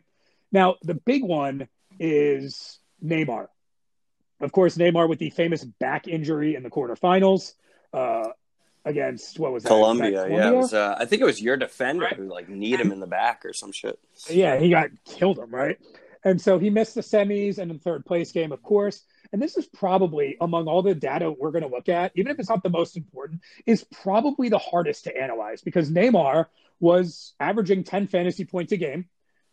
At, Brazil fell apart in the semis and final of course, famously. But is that because of you know a lot of people say it's because they couldn't deal with Neymar's injury that they couldn't like you know mentally cope with it. If Neymar plays, you know, like what does that semifinal look like? I don't think they beat Germany, but obviously they probably don't take a seven to one. Uh, uh, of course not, Jared. But, and, and his his tide is the thing that lifts all the Brazilian boats. I, I think, and, right. and and and when exactly. when you have like literally a group of grown men weeping during the national anthem, holding up his jersey, you know, to the the international uh, uh, cameras. You, have already, already lost. lost because what you're saying is we are so so inextricably tied to this player that we can't win without him. We just can't do it. And so, yeah, they they, they made their yeah. their own bed before they even laid in it. So, so I do believe that you know, in a perfect world, I think Dragon would have gotten quite a few more points. That said, he finished about 60 points out of fifth right, place. Right. so um, I'm hard pressed to believe that even Neymar's, you know, even Neymar playing well is probably not making up that difference. But I think this is the first real, you know, injury or, or situation where somebody was actually dramatically, you know, affected by uh, by that by that injury by that situation. Yeah. Um, and in fifth place, uh, the aforementioned 302 points, 60 points out of Dragland was Gord.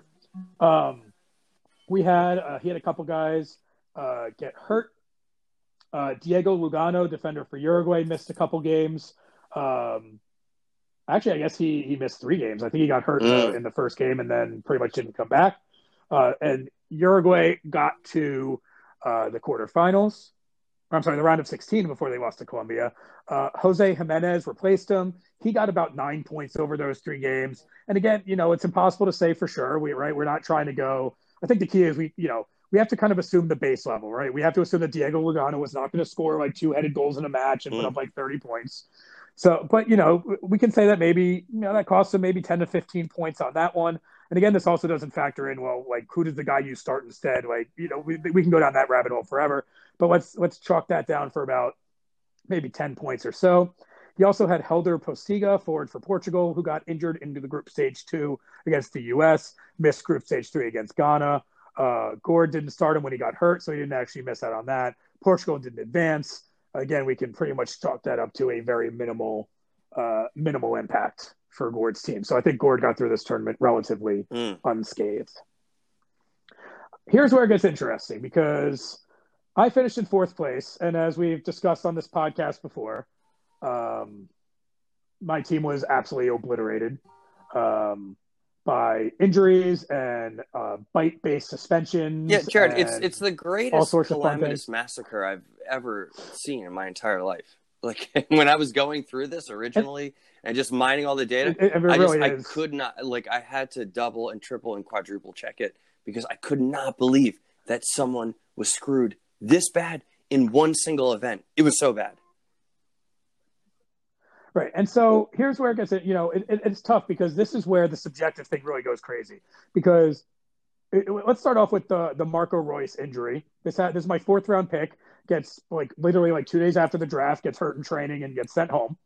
And you know it's it's it's tough. Um, in, against me, I would say that the player I re- I replaced him with was Benedict Höwedes, who ended up, of course, starting for Germany, got 45 points, did very well. So you could say on that level, uh, maybe it didn't cost so much. But again, you, there's this is where the, you know we need like the like almost like the the quantum, like the Marvel quantum several timeline to see like in what timeline where Marco yeah. Roy stays healthy. right. Like who else play who like who and, and, you know and this is where it comes down to because when you have these teams like Germany where every single player pretty much on the roster that's going to play is picked every little one of these things affects like four teams, right?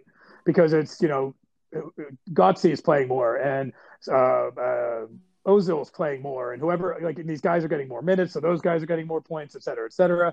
But obviously, it was safe to say that if I had Marco Reus, um, and and maybe you know I, I I'd have to look at all the transactions, of course, but maybe I still would have picked up Ace and dropped someone else. I don't know. I, I, I can't even remember that.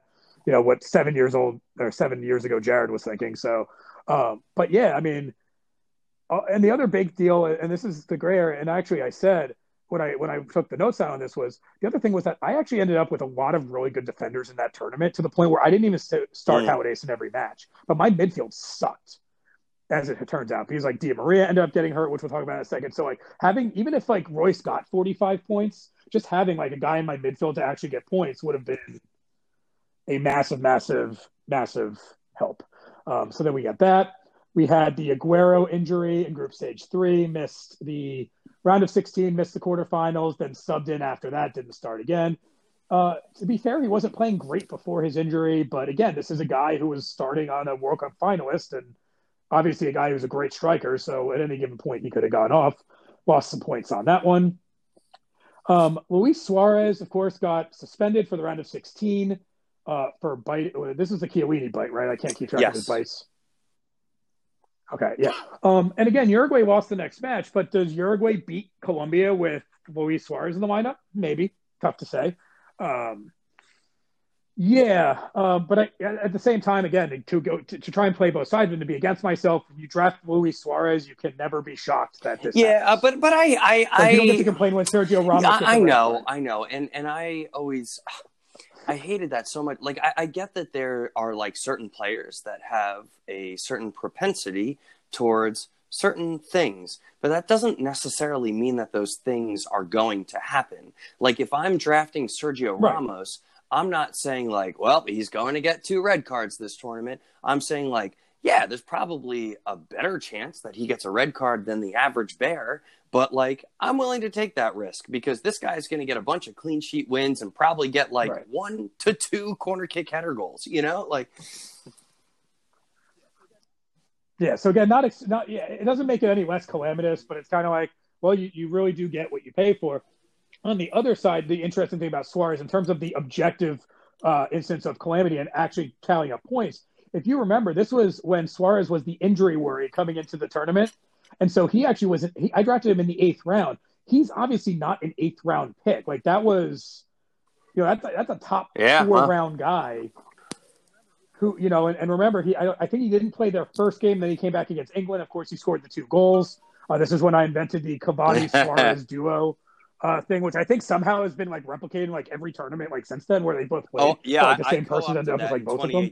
For sure. I know you've done it. um, so again, uh, so you know that hurts there. And then finally, uh, I had let's see here, uh, the Di Maria injury as well. He got injured in the quarterfinal and missed the last two games. Uh, he had 33 points in the previous two matches before he got hurt. Uh, he scored the game winner in extra time against Switzerland. And again, um, again, the, the the the the trickle down effect is Argentina did not score another goal I after Di Maria got hurt. Which which right, which doesn't um, surprise me at all, given Argentina's Argentinaness and right, right and, and losing a player like that. Yeah, that doesn't surprise me. So um, you know, so again, you know, the, again, as you talked about the the rising tide. Now with Neymar, was more obvious. Because these guys are mm. sobbing before the games. Um, but you know, Di Maria stays healthy. Does Argentina win the World Cup? Do they score a couple goals in the semis? Do they score? You know, whatever. Like it, you know, and, and how does that affect all the people with Argentine players? But again, you know, this is where it, it's impossible to quantify, but it's like fun to just kind of get go down that kind of alternate universe where you know I don't have these four players all have this happen within about six like real time days yeah. of each other or whatever. Jared, a hundred percent. Like, and again, I'll, I'll iterate the fact that this was the most absurd thing I've ever seen in terms of calamity ever. And and second of all, yeah, we we can't predict. We can't possibly uh, say what woulda, coulda, should have happened, you know, w- with all these different things or whatever. Right. But right, I think the reality is is that you have the best case for arguing if these things had not occurred, or even if like one or two of them had not occurred, like I probably would have done way better than I would have. Than I did. Than I did. Well, I, and and so and and I ended up I finished fifty points out of first, and, and again I'm not it's I, I, by no means think or predicting I would have won, but I do think that you know what, even in the world where like all that stuff doesn't happen. Let's even say we get to zero zero in the World Cup final in extra time, where you know you, Jeff, and Andy are all sitting there going, "Well, if the right guy scores a goal, I could win this thing." I do think at least I'm in that situation where like there's four of us now going into extra time of the World Cup saying, you know, Di Maria gets that World Cup winning goal is that enough to so i think that would have been better you know it, obviously selfishly but also just a little bit even more insane than the end yep, of that tournament exactly jared was. and i think and i don't want to make this all about me but you know this is my baby and all but uh no, but, but seriously was this, this was the tournament where brazil played mexico right in that that group stage game i think it was O- Ocho, yeah, Ochoa, where, uh, Ochoa had like 13 saves, saved everything or whatever. Right. Last corner kick of the game, right? Thiago Silva, my guy, right, It goes up for the corner, and it's like, dude, you finished that 99 out of 100 times, right? Now imagine right. what if Brazil had won that game 1 0. And I'm not just talking about like the, the points, the point difference. Instead of just a 0 0 draw right there, now I have the fucking center back, the defender with the game winning goal. And now all my guys get clean sheets, etc. So so now yep, take yep. those points plus all those little intangibles that you were talking about. I think I have a case too in terms of being boosted relative to my position where I ended up. But again, it's you know, if my mom had a mustache, she'd be my dad type of thing or whatever. I, I don't think I have right. the best case as you, but yeah, there's all those things, and and, and, I don't want those. people. I, I, never want like people to look at and be like, "Oh well, if this ball like deflected out of bounds over here, then it would have changed the course of history." I, no, I don't think anyone's saying that. Like we all know that these football games are decided by like two or three major monumental moments, right? And like if those moments go differently, I think you have a case for saying things could have changed. And when we're talking about golden balls calamity, yeah, and that's like saying you have like two or three incidents that don't go your way, you have a pretty good case. And I think the key, as you said, is is the fact that something happens in the 90th minute of a game versus the 15th minute of a game. Where you know if Thiago Silva scores, if that save happens in the 15th minute, you say, well, Brazil scores there, but then Mexico goes out of a shell. Yep. Brazil win that game three nothing? Does Mexico tie it up? Like right? Last Whereas when it's the, the last yeah. kick of the game, as it were, right? You you kind of know there. And we're going to talk about Thiago Silva again oh. in a second. Uh, because there is more on him in this tournament. This is not the wow. only Thiago Silva related incident okay, keep going. this tournament.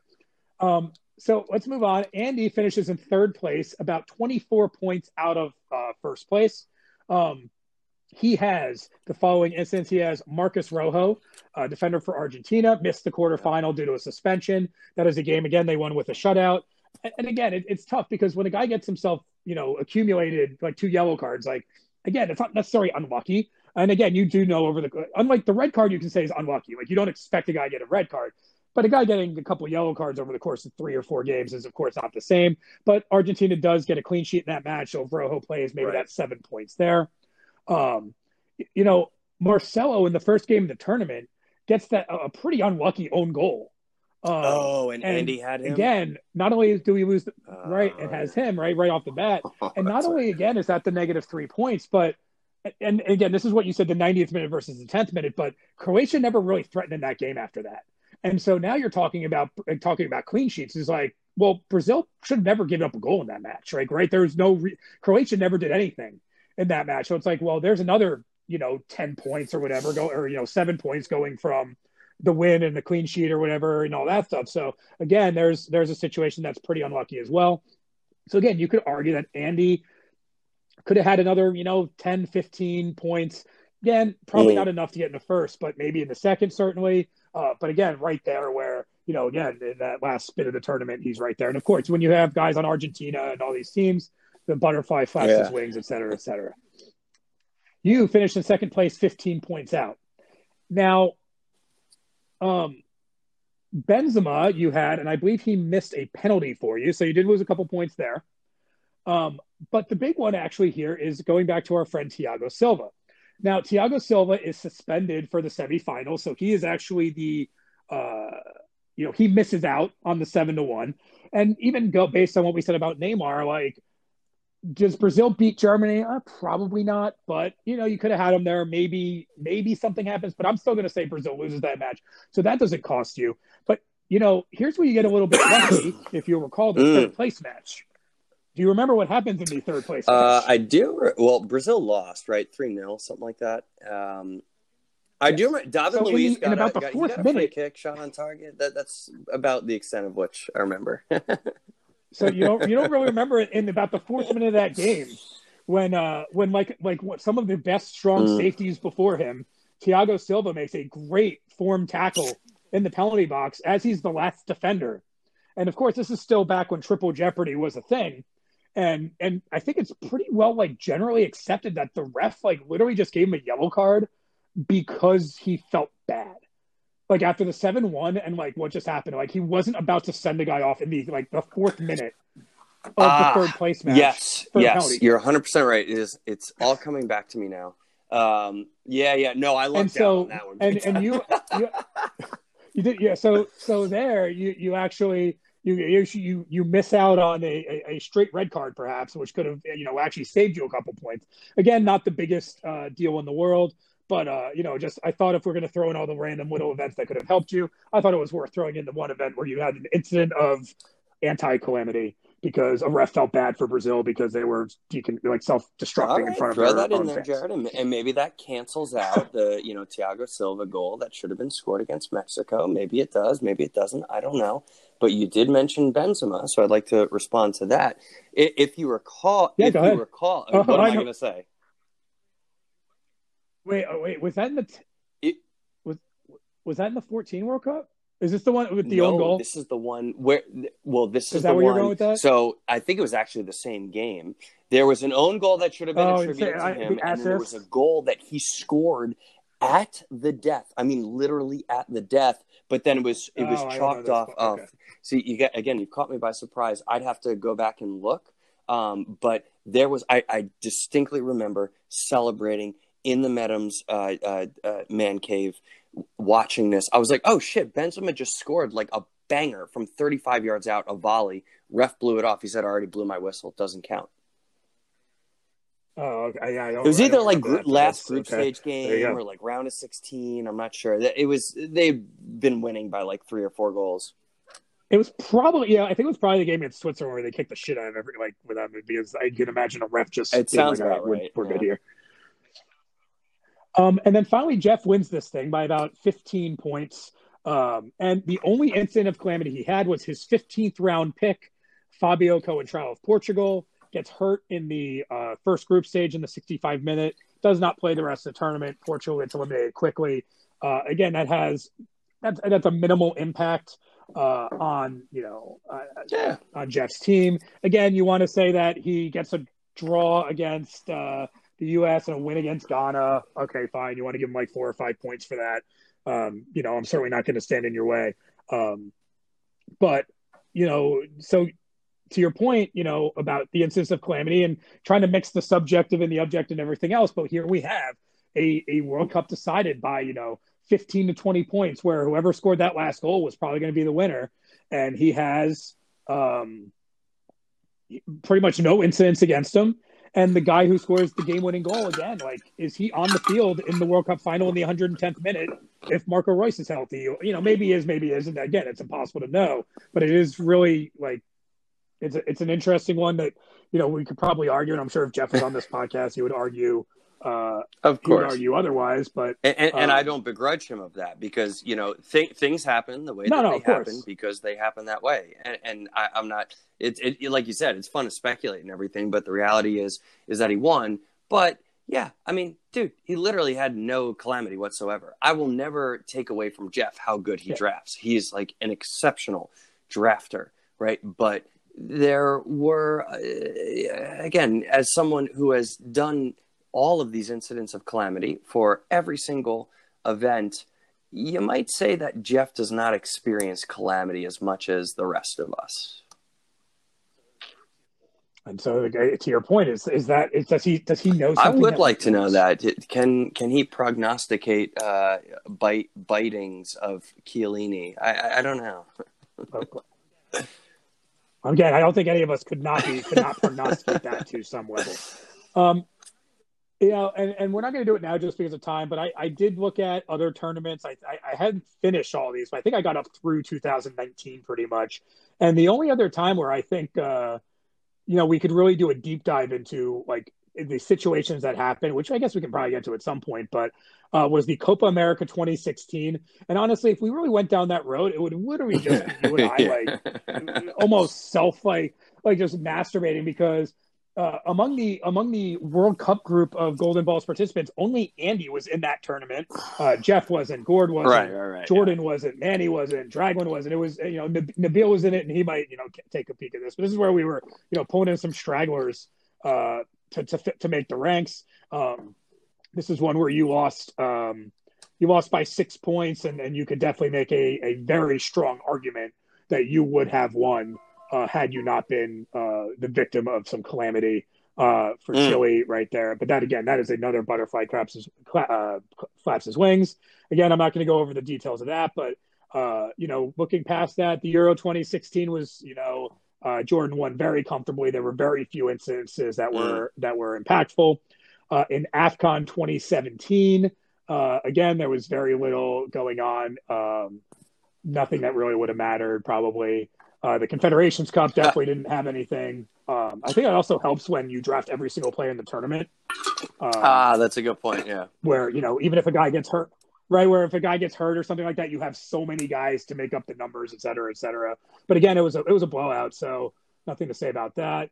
Uh, we did a four person Gold Cup in 2017, which was absolutely yeah. ridiculous thing. And while we were unlucky, but that's when the Gold Cup was still changing oh, players oh, after the group yeah, stage. What a, what a nightmare. Yeah. like, yeah. So we're not. Um, and really in the World Cup 2018, um, Jeff won comfortably enough, and, and there was a lot of spacing between everybody. Uh, so again, there was very little I think that could have happened. You might have been able to finish third instead of fourth. Uh, probably not. Uh, Andy might have been able to, you know, come in second. Probably not. Uh, and of course, Jeff goes running, you know, running away with it. Um, and again, at some point, we've talked about the Gold Cup 2019, where I absolutely like in small tournaments, that was the biggest incident where one person just gets mm. bent over by the soccer gods. Yeah, but, but Jared, to, again, to, your point, I think there there are a couple, maybe like two to three, that that are worth uh, delving into, and, and maybe we can we yeah. can target those and and uh, do a specific podcast on those. Yeah, that'd be and fun. we shall. All right. So the last thing before we go, and this is one of the big reasons, and like this is the epitome of, of wanting to save the best for last. When I reached out to you, it was really I wanted to talk about the Champions League, but I really wanted to talk about something that you had said a couple months ago when I released the last podcast. And you know, for those of you uh, listening, I'm sure you remember the explosive Manuel Rodero interview, where like much like a Republican in, in the Senate, he defended all sorts of inappropriate actions and acted like nothing was wrong like nothing there were no laws broken no rules broken. And i think that as as the host i tried to stay pretty uh pretty objective during the during the proceedings. But i know that uh, when you heard the podcast that you were you did uh, did not share my ability maybe to hold hold your tongue the same way i did. And you said that you wanted to be able to come on here and counter what manny said uh, manny's defense of his his rather uh, controversial 2018 last place letter. You said you wanted to come on the show and discuss it. So I am going to just, I'm going to sit back. I'm going to stay quiet. I'm going to let you uh, provide a rebuttal uh, to Manuel Rodero and his eighth place 2018. Well, Jared, I really appreciate you providing me the, the, you know, the platform and the, the space to respond to Manny's egregious, and can I repeat that, egregious um, letter of 2018, and then uh, doubling, and some might even con- consider it tripling down uh, on, on, the defense of, of his letter. And I, I, thought about it for you know a good amount of time, and um, you know I tried to conjure the words uh, for it, uh, Jared. But I figured when why would I why would I say what I feel when I could uh, actually sing what I feel? Um, so if, if the pod, yeah, if the podcast will really? allow, um, I've, I've, got a little ditty here that I think might express my thoughts, my thoughts as, as best.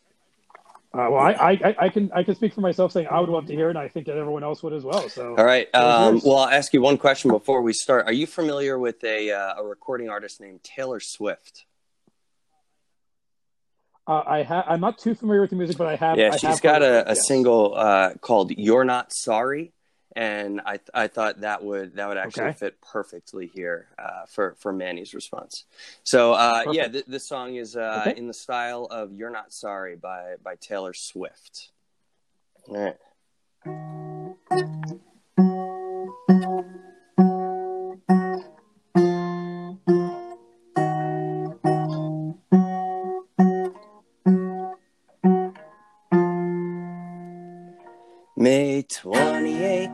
Started off for you with a chance to show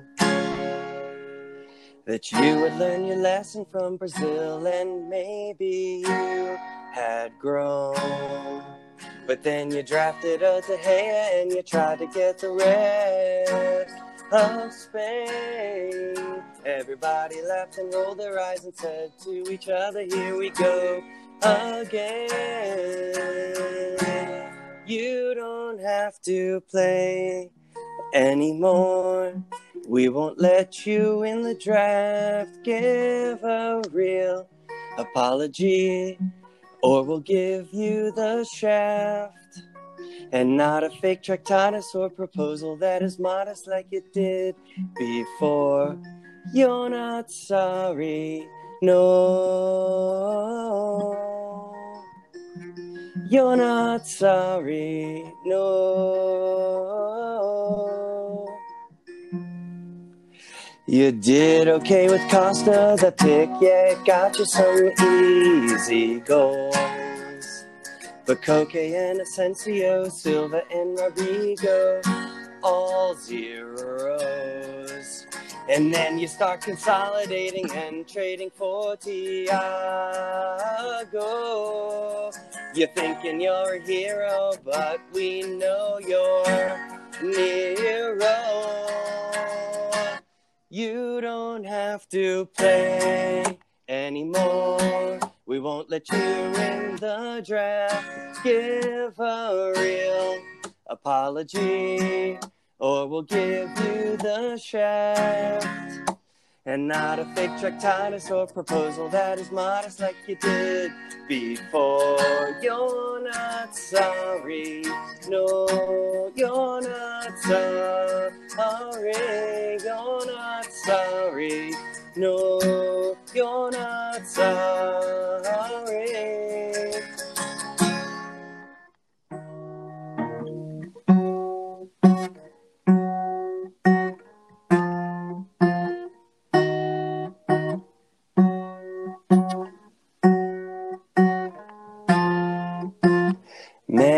Me mm-hmm. take this mm-hmm. bridge as an opportunity to tell you that three lines in a postscript ain't no apology.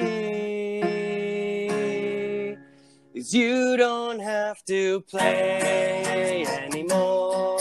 We won't let you in the draft. Give a real apology, or we'll give you the shaft. And not a fake tractatus or proposal that is modest like you did before. You're not sorry. No, you're not sorry. You're not sorry. No, you're not sorry.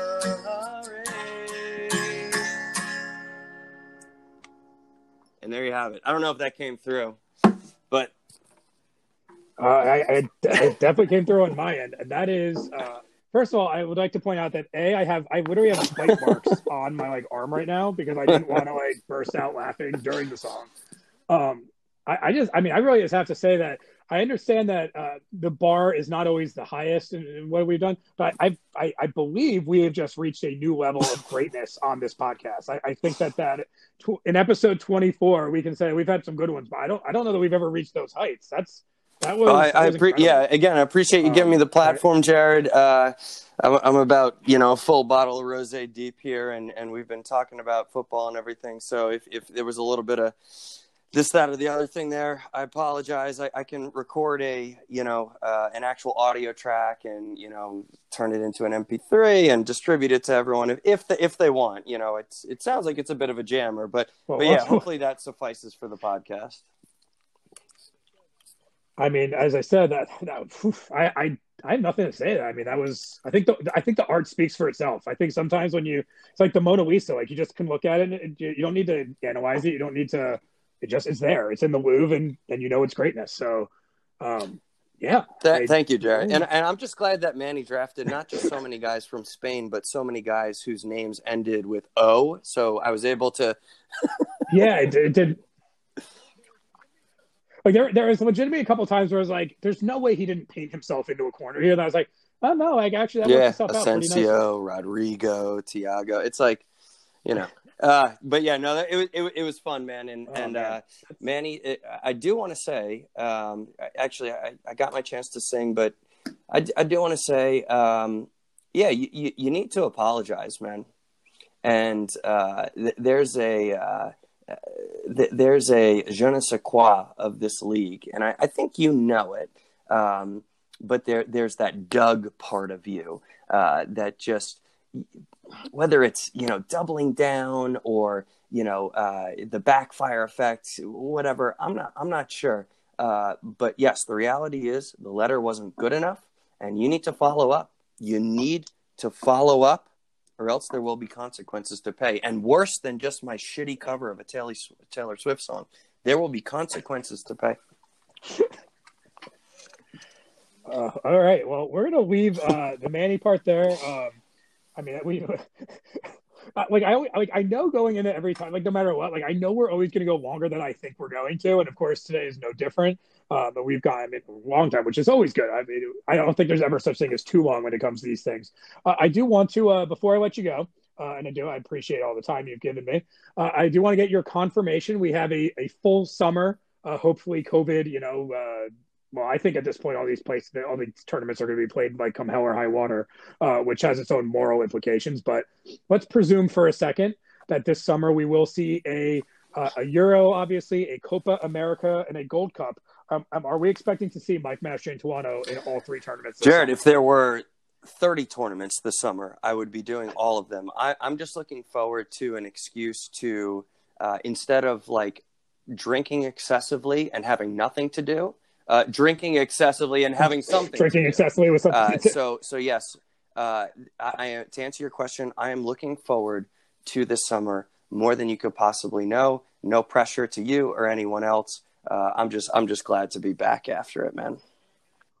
I do, and I and I, I mean, I think I knew your answer because I think I think we are the only two people that have actually done like every single golden yeah, balls thing that yeah. has happened. Like no matter like like like the dumb gold cup stuff and and you know like with the MO not you know MLS is back and every Asia, every AFCON, everything. So I mean I think we're the, we I think we have, at this point I think we're morally obligated to do every single event, even if there was like an Antarctic yeah. like championship. I think we would have to do it and then I'm just like you don't understand. You don't understand the pain I'm going through that they canceled the Oceania Oceania Cup or whatever uh, so he couldn't get oh, that confederation it's, it's in this time. I mean, Jared, the, the meteor could literally be hurtling towards Earth, and I'd be like, "We're drafting Gold Cup 2023, right?" Like, what's the what's the last thing you're doing before Armageddon? People are like, "I want to be with my family," but like, yeah. I have to get this Haitian guy in the 12th round before. If I don't grab a Duckens Nazon, like steal of the draft before this thing existence as we know it ends, there you go. We have all failed. All right. Well, um, we are obviously going to have you on again uh, at some point in the near future. Uh, I, you know, I think at some point, I think at some point, what we're going to have to do here is really just get like you, Jeff, Andy, Manny, like we have to get like pretty much like an entire group on at the same time, and just let like and just like have the roundtable and just like hit record. Like I'm just gonna hit record and like and- just not talk. I think maybe just like just literally let you guys go for as long. Like I think these recordings last can last up for two hours and just let you guys in, just hundred percent in. That that that might be for the uh, so the next in person draft. Yeah, maybe because it's it, it it'll it'll happen so eventually, so and we don't want to. Eh, you just I don't think you want to do the whole virtual like you know Zoom call thing for uh, like a group conversation, right, Jared? So I, I think you want to you want to get us all in person no, obviously the, the, the in person would be ideal, absolutely. For that.